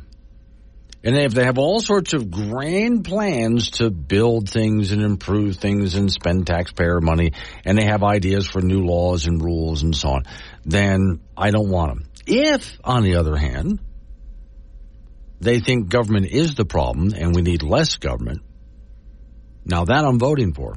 845, wake up. When you need to know quicker than the morning paper or the 5 o'clock news, you need Wake Up Wyoming with Glenn Woods. Mornings on K2 Radio. 849 is the time. It's Wake Up Wyoming. Off we go to talk to Frank Gambino. Frank, I guess you're on the road, huh? Yes, I'm uh, in Midwest right now, and Okay. I'm on my way to Rapid City to film a banquet. I have no idea what this banquet is. I know it's not for me. Okay. But you know, uh, I'll just I'll just go and film it. I'm I'm no weather guy, Glenn, Yes. but I can tell you something. Something's coming. Oh, I, absolutely. Yeah, it's slowly working its way down. Yeah. So uh, when you get there, is it free food? I should hope they feed me. Okay, You know, I like I like that rubber chicken circuit. I, so yeah, Frank will drive all the way to Rapid City for free food. Just so you know. Speaking of which, here. Uh, there's always a catch, right, Frank? So McDonald's says they're going to start a free French fry Friday. Sounds great, right? Really, Yeah, but really. it's not like you're just going to walk into McDonald's and they're just going to hand you fries. Doesn't work that way. If Why you- not? See, you would think that if they're going to be free French fry Friday, that's what I would like. I just walk in, I put my hand out, they put some French fries, hopefully not directly from the fryer. I want it in a box so I don't burn myself. But here's the idea. They're trying to get more people to order off of their app. So you got to go onto the app and go through that whole deal. And then you can go ahead and get your free fries. Hmm. I'm I'm going to take this up with Mayor McCheese. I would think so, yeah. He's probably responsible for that. So, and I look at, I, it is interesting to me, there are more and more places. I see this from time to time when I go to a fast food joint myself. Usually I go to some place like Subway, right? And as I'm sitting there, because I like to walk up and talk to the girl behind the counter and all that kind of stuff. And I often see people who will walk in, the food bag is already waiting for them. They just pick it up and walk out. Because they went on their app. Yes, and they ordered in advance. So Hmm. that's the way the world is going, Frank. I like talking to the person behind the counter personally. Yeah, I do too. Okay. Hey, college football this weekend. The Wyoming Cowboys at five and two in overall and two and one in Mountain West Conference play will take their act to Boise to meet the Bronx. And uh, Boise State is at three and four overall, two and one in Mountain West Conference play. Cowboys are six point favorites in the game at, at Boise. Figure that one out. And the Pokes would love to get Harrison Waylee back in the lineup. The running back in the four games he has played in so far this season has been averaging 135 yards a game. He got hurt in the Fresno game and missed the Air Force game, but he's maybe ready to go. And the Cowboys overall as a team have not turned the ball over in the last three games. That is a 3.30 start from Boise on Saturday afternoon. We'll have that for you on K2 Radio in Casper and KOWB in Laramie. To the National Football League, Denver Bronco defensive back Kareem Jackson was suspended for four games for an illegal helmet-to-helmet hit on Green Bay's Luke Musgrave and the Broncos' uh, 19 to 17 win over the Packers on Sunday. That and he was ejected for that move. His second ejection this year. He's been fined fined four times for stupid stuff, stupid illegal hits. So the fines cost him just about ninety thousand dollars. The four game suspension will cost him about five hundred and fifty eight thousand dollars. Figure it out, dude. Really. The Broncos are two and five, and they will host the Kansas City Chiefs coming up on Sunday. High school football playoffs begin on Friday. In 4A, Sheridan is the number one seed. They will host 8th seed at Kelly Walsh at 6 p.m. Cheyenne East is the second seed. They'll host 7th seed at Rock Springs, also at 6. The Trona is the third seed. They'll host number 6 Cheyenne Central, also at 6. And number 4 Campbell County will host number 5 Thunder Basin, also a 6 o'clock start. In nine-man football, Pine Bluffs is the number three seed from the East. They'll be at Big Piney on Friday at 1 p.m. And in six-man football, Kaycee is the two seed from the North, and they will host Dubois at 2 p.m. coming up on Friday. And in Major League Baseball, the Texas Rangers are going to the World Series for the first time in 12 years. They beat the Houston Astros 11 to 4 in the Game 7 of the American League Championship Series. The road team won all seven games of that series. The Rangers went 90 and 72 this last season, but two years ago they lost 102 games. Philadelphia lost to Arizona 5 to 1 in the National Championship Series, so that's even at three games apiece. And Game 7 will be tonight. That's it in sports. So this player's getting fined all this money for being stupid. I'll tell you where I'm smarter than him. I get paid for being stupid. Have you heard this program? Yeah, I, I have. Yeah, yeah, and yeah. Uh, you know, but but you know what? You don't hit, hit your listeners with your head No, it's true. on yeah. their head. No, no. But at least I get paid for stupidity. That it was Oh, hard yeah, to mean, get here, Frank. But you know, You know what? It, ma- it makes two of us. okay. Thank you, Frank. Drive safe out there. That weather is turning on you. You know, coming up on some local business that we got to take care of. We're going to roll into news time after that. National, local update on your weather forecast. Oh, uh, there's all sorts of companies out there that tried getting into this whole ESG thing, environmental social governance. They're taking a major hit. It's not going well. We'll talk about that and other things in the nine o'clock hours. Wake up, Wyoming.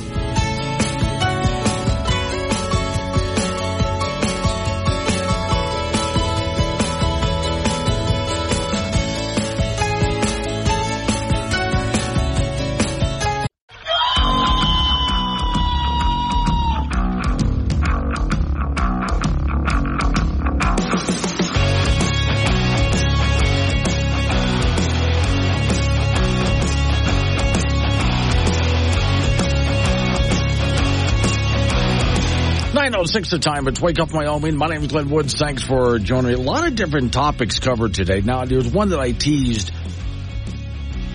just before we got into that news and information break, but I'm, I'm going to put that aside. I'll get to it. But I, there's one I needed to get to. There are some education scores for Wyoming that are starting to come out now and will be looked at as far as how how well Wyoming schools are doing. And I glanced at them during while you were listening to the news and information. I was just glancing at them. I don't have time really to get in depth into it. But in what I saw, in some areas doing better, in some areas not as good. But okay, all of that will be assessed. Let's never go down this road. Headline. Blue State suspends basic skills graduation requirement, citing harm to students of color. What? Absolutely the wrong way to do this. All right. We can't flunk you because it might cause harm. No, no. Uh, set a high standard and convince them that they can achieve it and help them to do that, and they will. All right, here's the story. High schoolers in Oregon. Well, doesn't surprise me, Oregon. You know, there's certain states you would say it's whatever state. If I had said California or Massachusetts, no surprise. High schoolers in Oregon won't need, will not need to demonstrate basic competency in reading, writing, or math in order to graduate for at least five more years because, according to education officials, such requirements are unnecessary and disproportionately harm students of color. How are these these young people supposed to function in society if they don't have these skills? And if they're not doing well in these basic subjects, can we then blame the schools and the teachers? Because isn't it their job to get this information into the heads of these kids so they can get out into the real world and get a real job? But all right. Quote, at some point, our diploma is going to end up looking a lot more like a participation prize than an actual certificate that shows someone actually is preparing to go pursue their best future, according to a former Oregon gubernatorial candidate. The essential skills requirement has been on pause since the coronavirus pandemic. And last week, the Oregon State Board of Education voted unanimously to continue suspending the graduation requirement through 2028. Under the requirement, the story says, 11th graders had to demonstrate competence in essential subjects through standardized test work samples. Students who failed to meet expectations were required to take extra math and writing classes in their senior year, thus missing an elective class in order to graduate. So, board members, in their infinite wisdom, said the standards were unnecessary and harmed and marginalized students since uh, higher rates of students of color, students of disabilities, students of learning English as a second language ended up having to take extra steps to prove to what? Uh, so are you saying are they saying don't look at me I'm not saying this are they saying that only white kids are smart enough to make it and the rest aren't? Is that what they're saying because as far as I'm concerned, any kid could make it. If they're motivated properly and taught properly. I think what they're saying here is pretty insulting, but all right. Reading on. Hundreds of people submitted public comments opposing the move and urging the board to reinstate the standards. Many of the comments were generated from a call to action from an advocacy group called New Direction Oregon. The board chair previously described the opposition as a campaign of misinformation and I like this artistic quality mental acrobatics. If only they weren't automatically discredited by myopic analysis and bigotry that follows them. Late September meeting, adding that rhetoric about natural and social norms being underlying reasons for underperformance on assessments marginalizes students. Blue Eyes is in Douglas. That's why my niece moved out of that state of Oregon because of the school system. They couldn't take it any longer. What idiots those people in that state are. Yeah. I do know people who think, oh, Oregon, what a wonderful state and such wonderful, smart people. You know, it was really the hippies that made Oregon, and it, yeah, and it shows. Milo and Fort Danger sounds racist to not teach people of color properly. That's what it sounds like to me. The assumption that, well, you're someone, you're a minority of uh, a person of color, as they say. Therefore, you can't possibly graduate with scores that are as high as the white people do. That's what they're saying, which to me is a racist statement because any child can. When properly motivated and properly taught, they can achieve great things. All right, here's a quote. It is not bigoted, it is not racist to want your student to be able to actually learn, said one resident. And also someone who's a former gubernatorial candidate with the Democrat Party. That person, though, ran Oh, that I'm sorry, with the Republican Party. The Republican, however, that candidate that ran for governor, only got about four percent of the vote. So that's Oregon for you. All right. Quote, Oregon is one of the lowest grad, it's one of the lowest graduation rates compared to other states, according to Oregon Public Broadcasting. I'll read that again because that's important. Oregon has one of the lowest graduation rates compared to other states, according to Oregon Public Broadcasting but also has among the most rigorous credit requirements, it says. I kind of doubt that.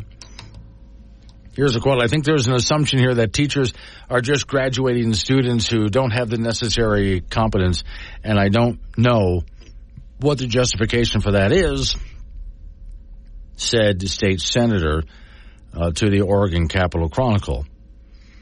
Also been on the Board of Education and so on. Okay. Uh,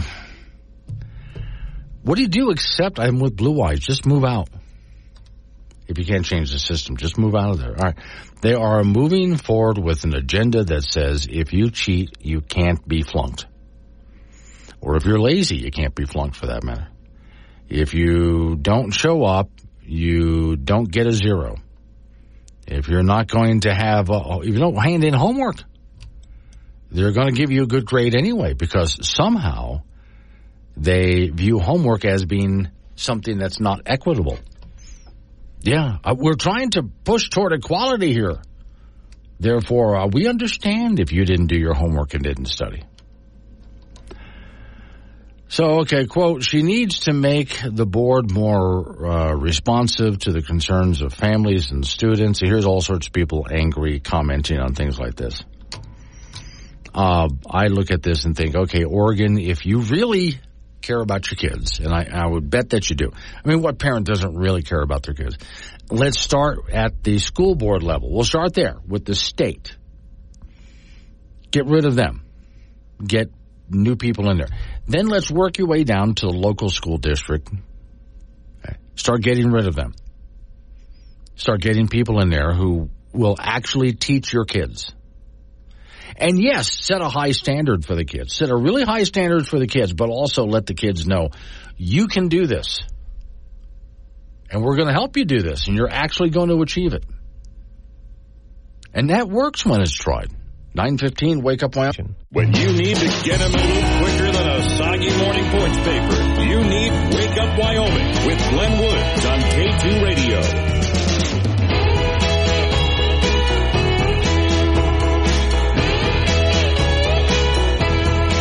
921 is the time it's Wake Up Wyoming based on the last story that I was just reading. Chet and I, Jetson Yoder, are getting into a little conversation here about the dumbing down of America. And he says they dumb down teachers in college. The teachers teach how uh, and what they are taught, and ta-da, there it is. Yeah, yeah. Look, I have really not been surprised at all when I hear someone trying to explain, for example, how the economy works, how money works. I've told you the story before about people who are in high school, but also college, and they don't even know what money is or how it works. I mean, literally, they don't know what money is or how it works or how the economy works. And it's such a basic thing.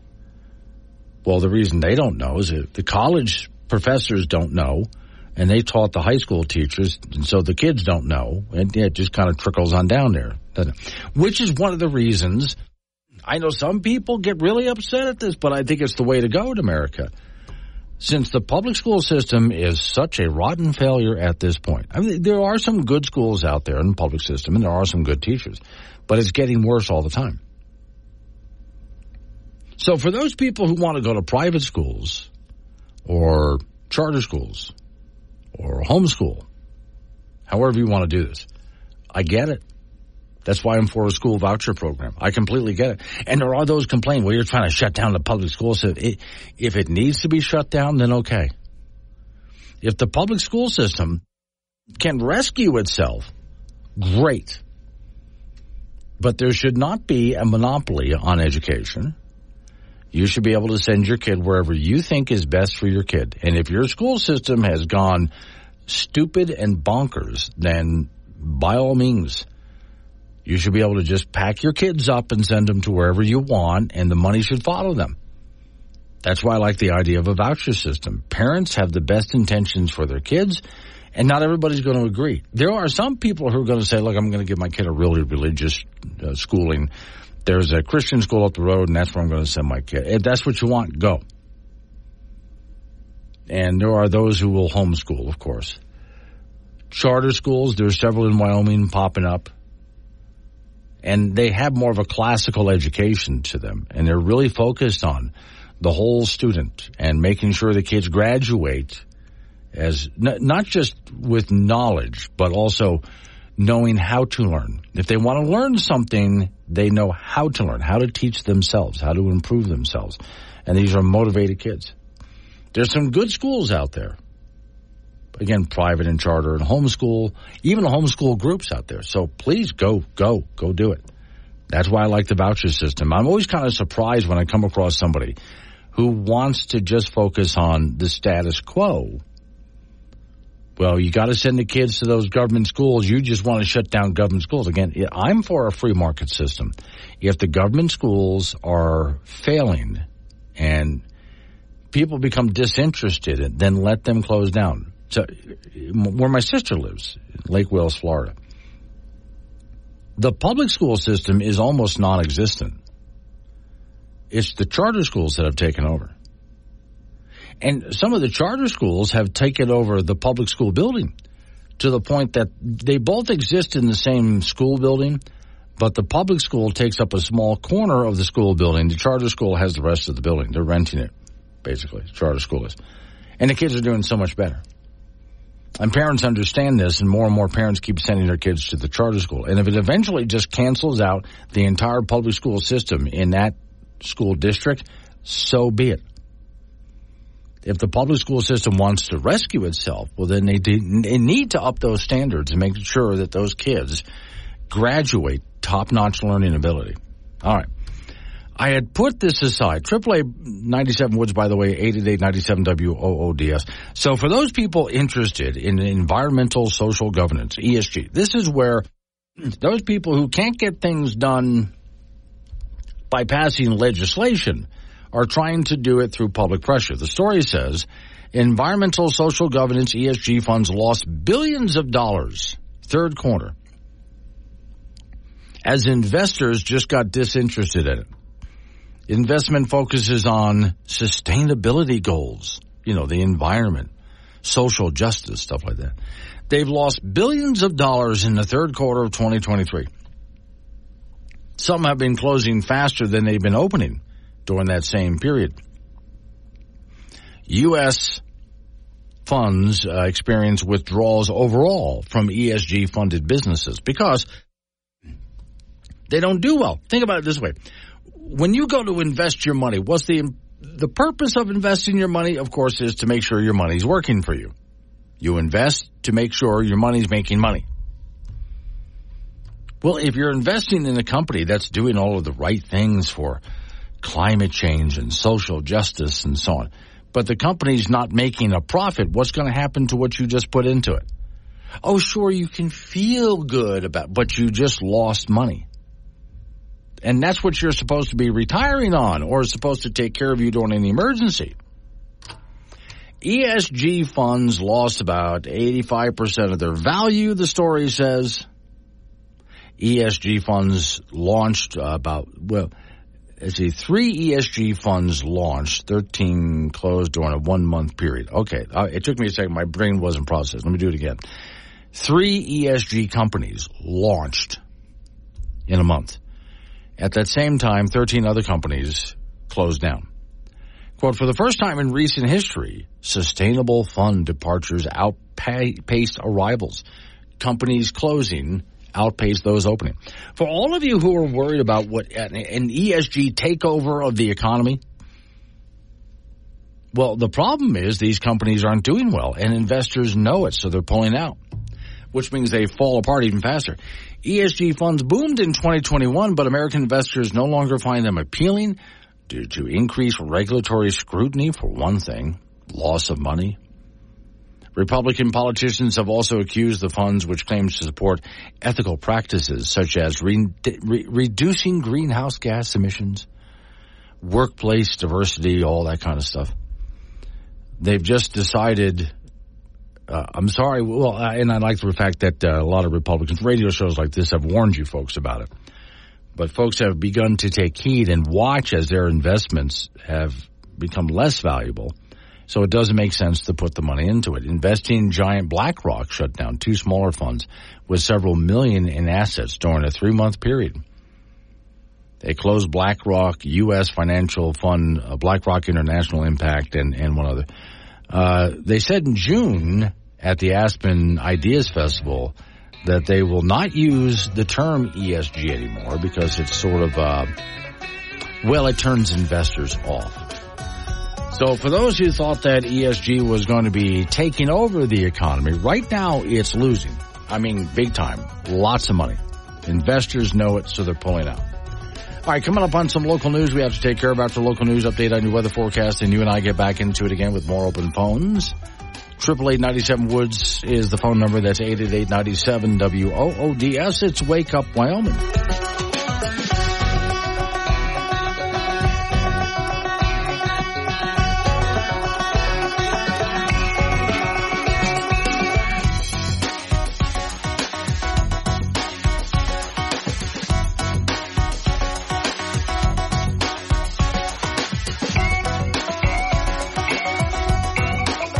10. It's Wake Up Wyoming with Glenn Woods on AM 1030 K2 Radio.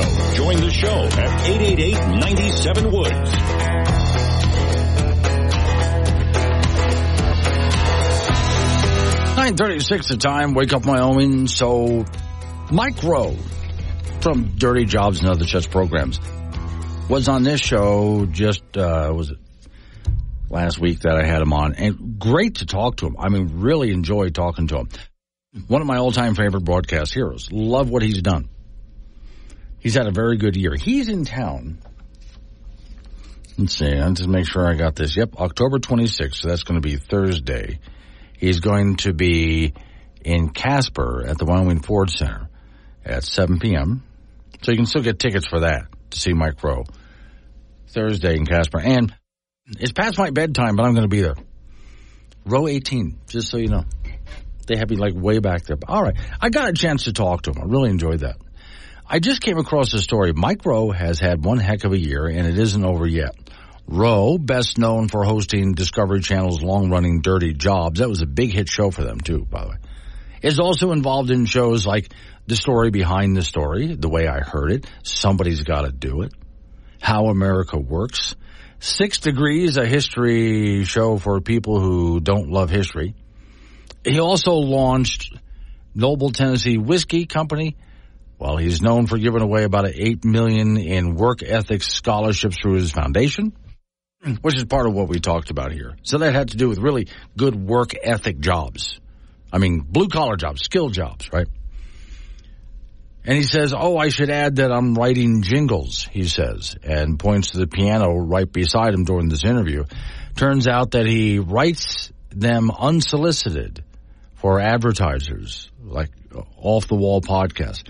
He particularly is fond of the wonderfully inappropriate one that he wrote for Manscaped. Uh, pretty darn hysterical, he says. Uh, the Manscaped jingle just sold for thirty thousand dollars. He raised the thirty thousand for mikeroweWORKS. That's the foundation, which again works kids toward blue collar, good, skilled jobs. So, best way to describe Rowe's life, according to this, is as in intentionally unintentional, intentional life. No, you heard that right. Filled with purpose, even though he says he sometimes fails to grasp the purpose of the moment. But he now has a purpose driven life. Didn't start off that way. Best way uh, to describe his impact has been on people that, well, he embraces the idea of American exceptionalism, capitalism, hardworking people, in other words. I mean, really, one of the things I love about his programs on the air, and I was just watching an episode or two of Dirty, Jobs yesterday, some of the repeat episodes. The idea that he admires people because of their strong work ethic. Race doesn't matter, identity doesn't matter, whatever. Politics doesn't matter, religion doesn't matter. Does the person get up and go to work and give all their best effort? For something that we need or desire in this country? Are they willing to do the dirtiest, stinkiest job to make a living? No excuses. That's who he holds up, as as we all should. I much more admire that than people who have a whole bunch of awards for things that really don't matter. I'm much more impressed in watching the person who every single day goes up, gets out there, and works hard because this is what they do to put food on the table for the family. And what they do is a decent, honest, honorable job. Those are the people that actually impress me more than anything else. So Rowe's foray into our living rooms, the story says, when his mother called him one day and said, only what a mother can say to a son, a grown son, when they know there's more purpose for him than freelancing his way through life. Gee, wouldn't it be great, she said, if before your grandfather died, he turned on the TV and saw you doing something that looked like work. I interviewed his mom on his program here. She's great. Within 24 hours, he was trying to fix a sewer in San Francisco covered in human feces. And after a lot of hard selling, found a few people who were interested in the show. So he came up with the idea for Dirty Jobs and sold it to them. One of the biggest hits for Discovery Channel. It was a project Disney wasn't really married to, sort of a one-off. Uh, they had ordered like uh, three episodes, and Rowe had no expectations it was going to go any further than that, but it went a lot farther than that. And now you can see all of the great things he's doing, not just you know, for himself, but also for, I'd say, this country as well.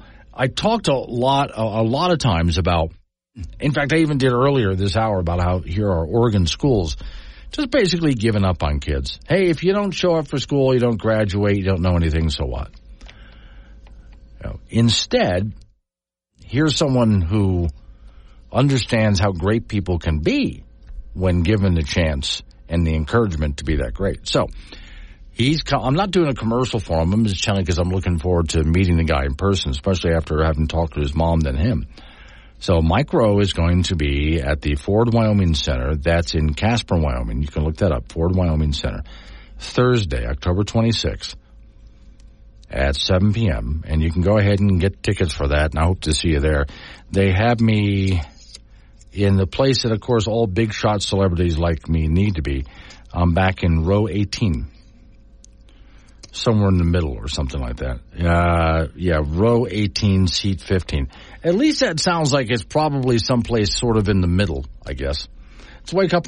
Take Glenn anywhere with the Wake Up Wyoming mobile app. Wake Up Wyoming with Glenn Woods on AM 1030 K2 Radio.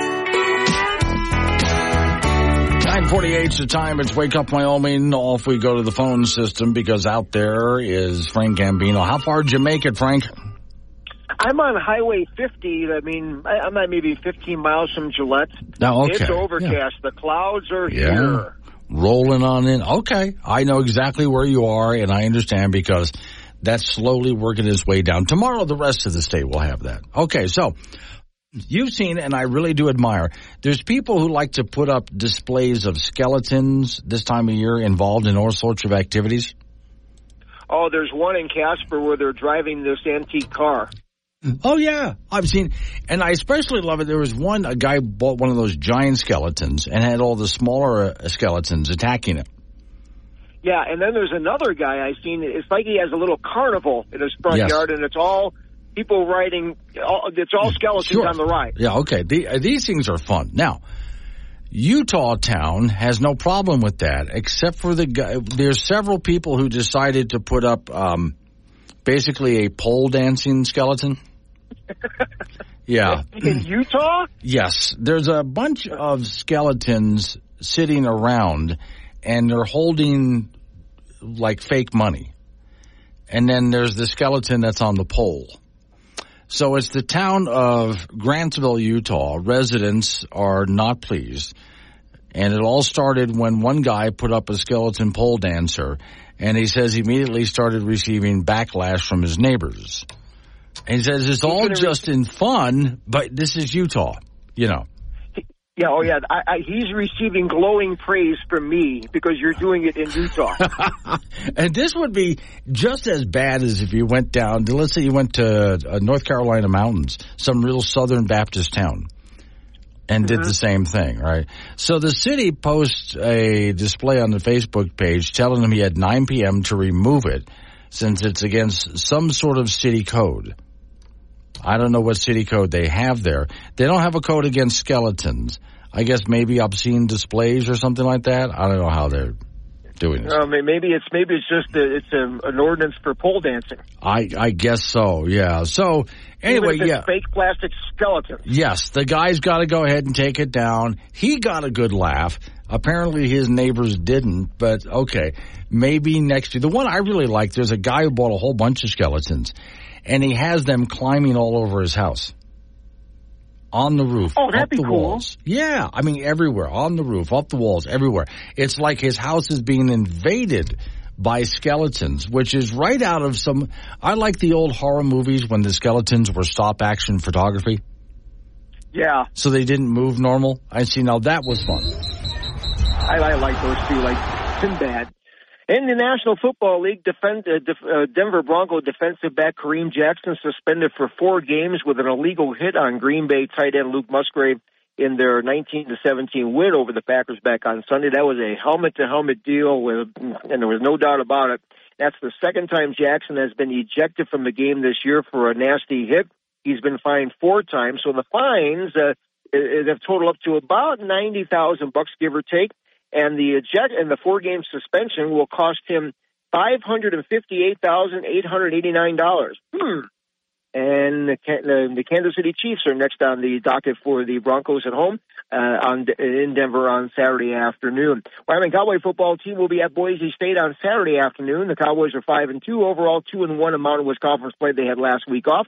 Boise State three and four overall, two and one in Mountain West Conference play. They had last week off.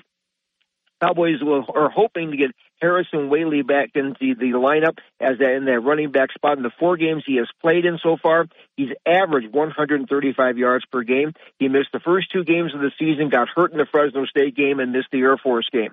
Cowboys, by the way, have not turned the ball over in the last three games. That's pretty good. That's a 3:30 start from Boise on Saturday afternoon. We'll have that for you on K2 Radio in Casper and KOWB in Laramie. The Cowboys are six-point favorites on the road in Boise. How about that? In 4A high school football. As a matter of fact, the playoffs start in all the classes on Friday.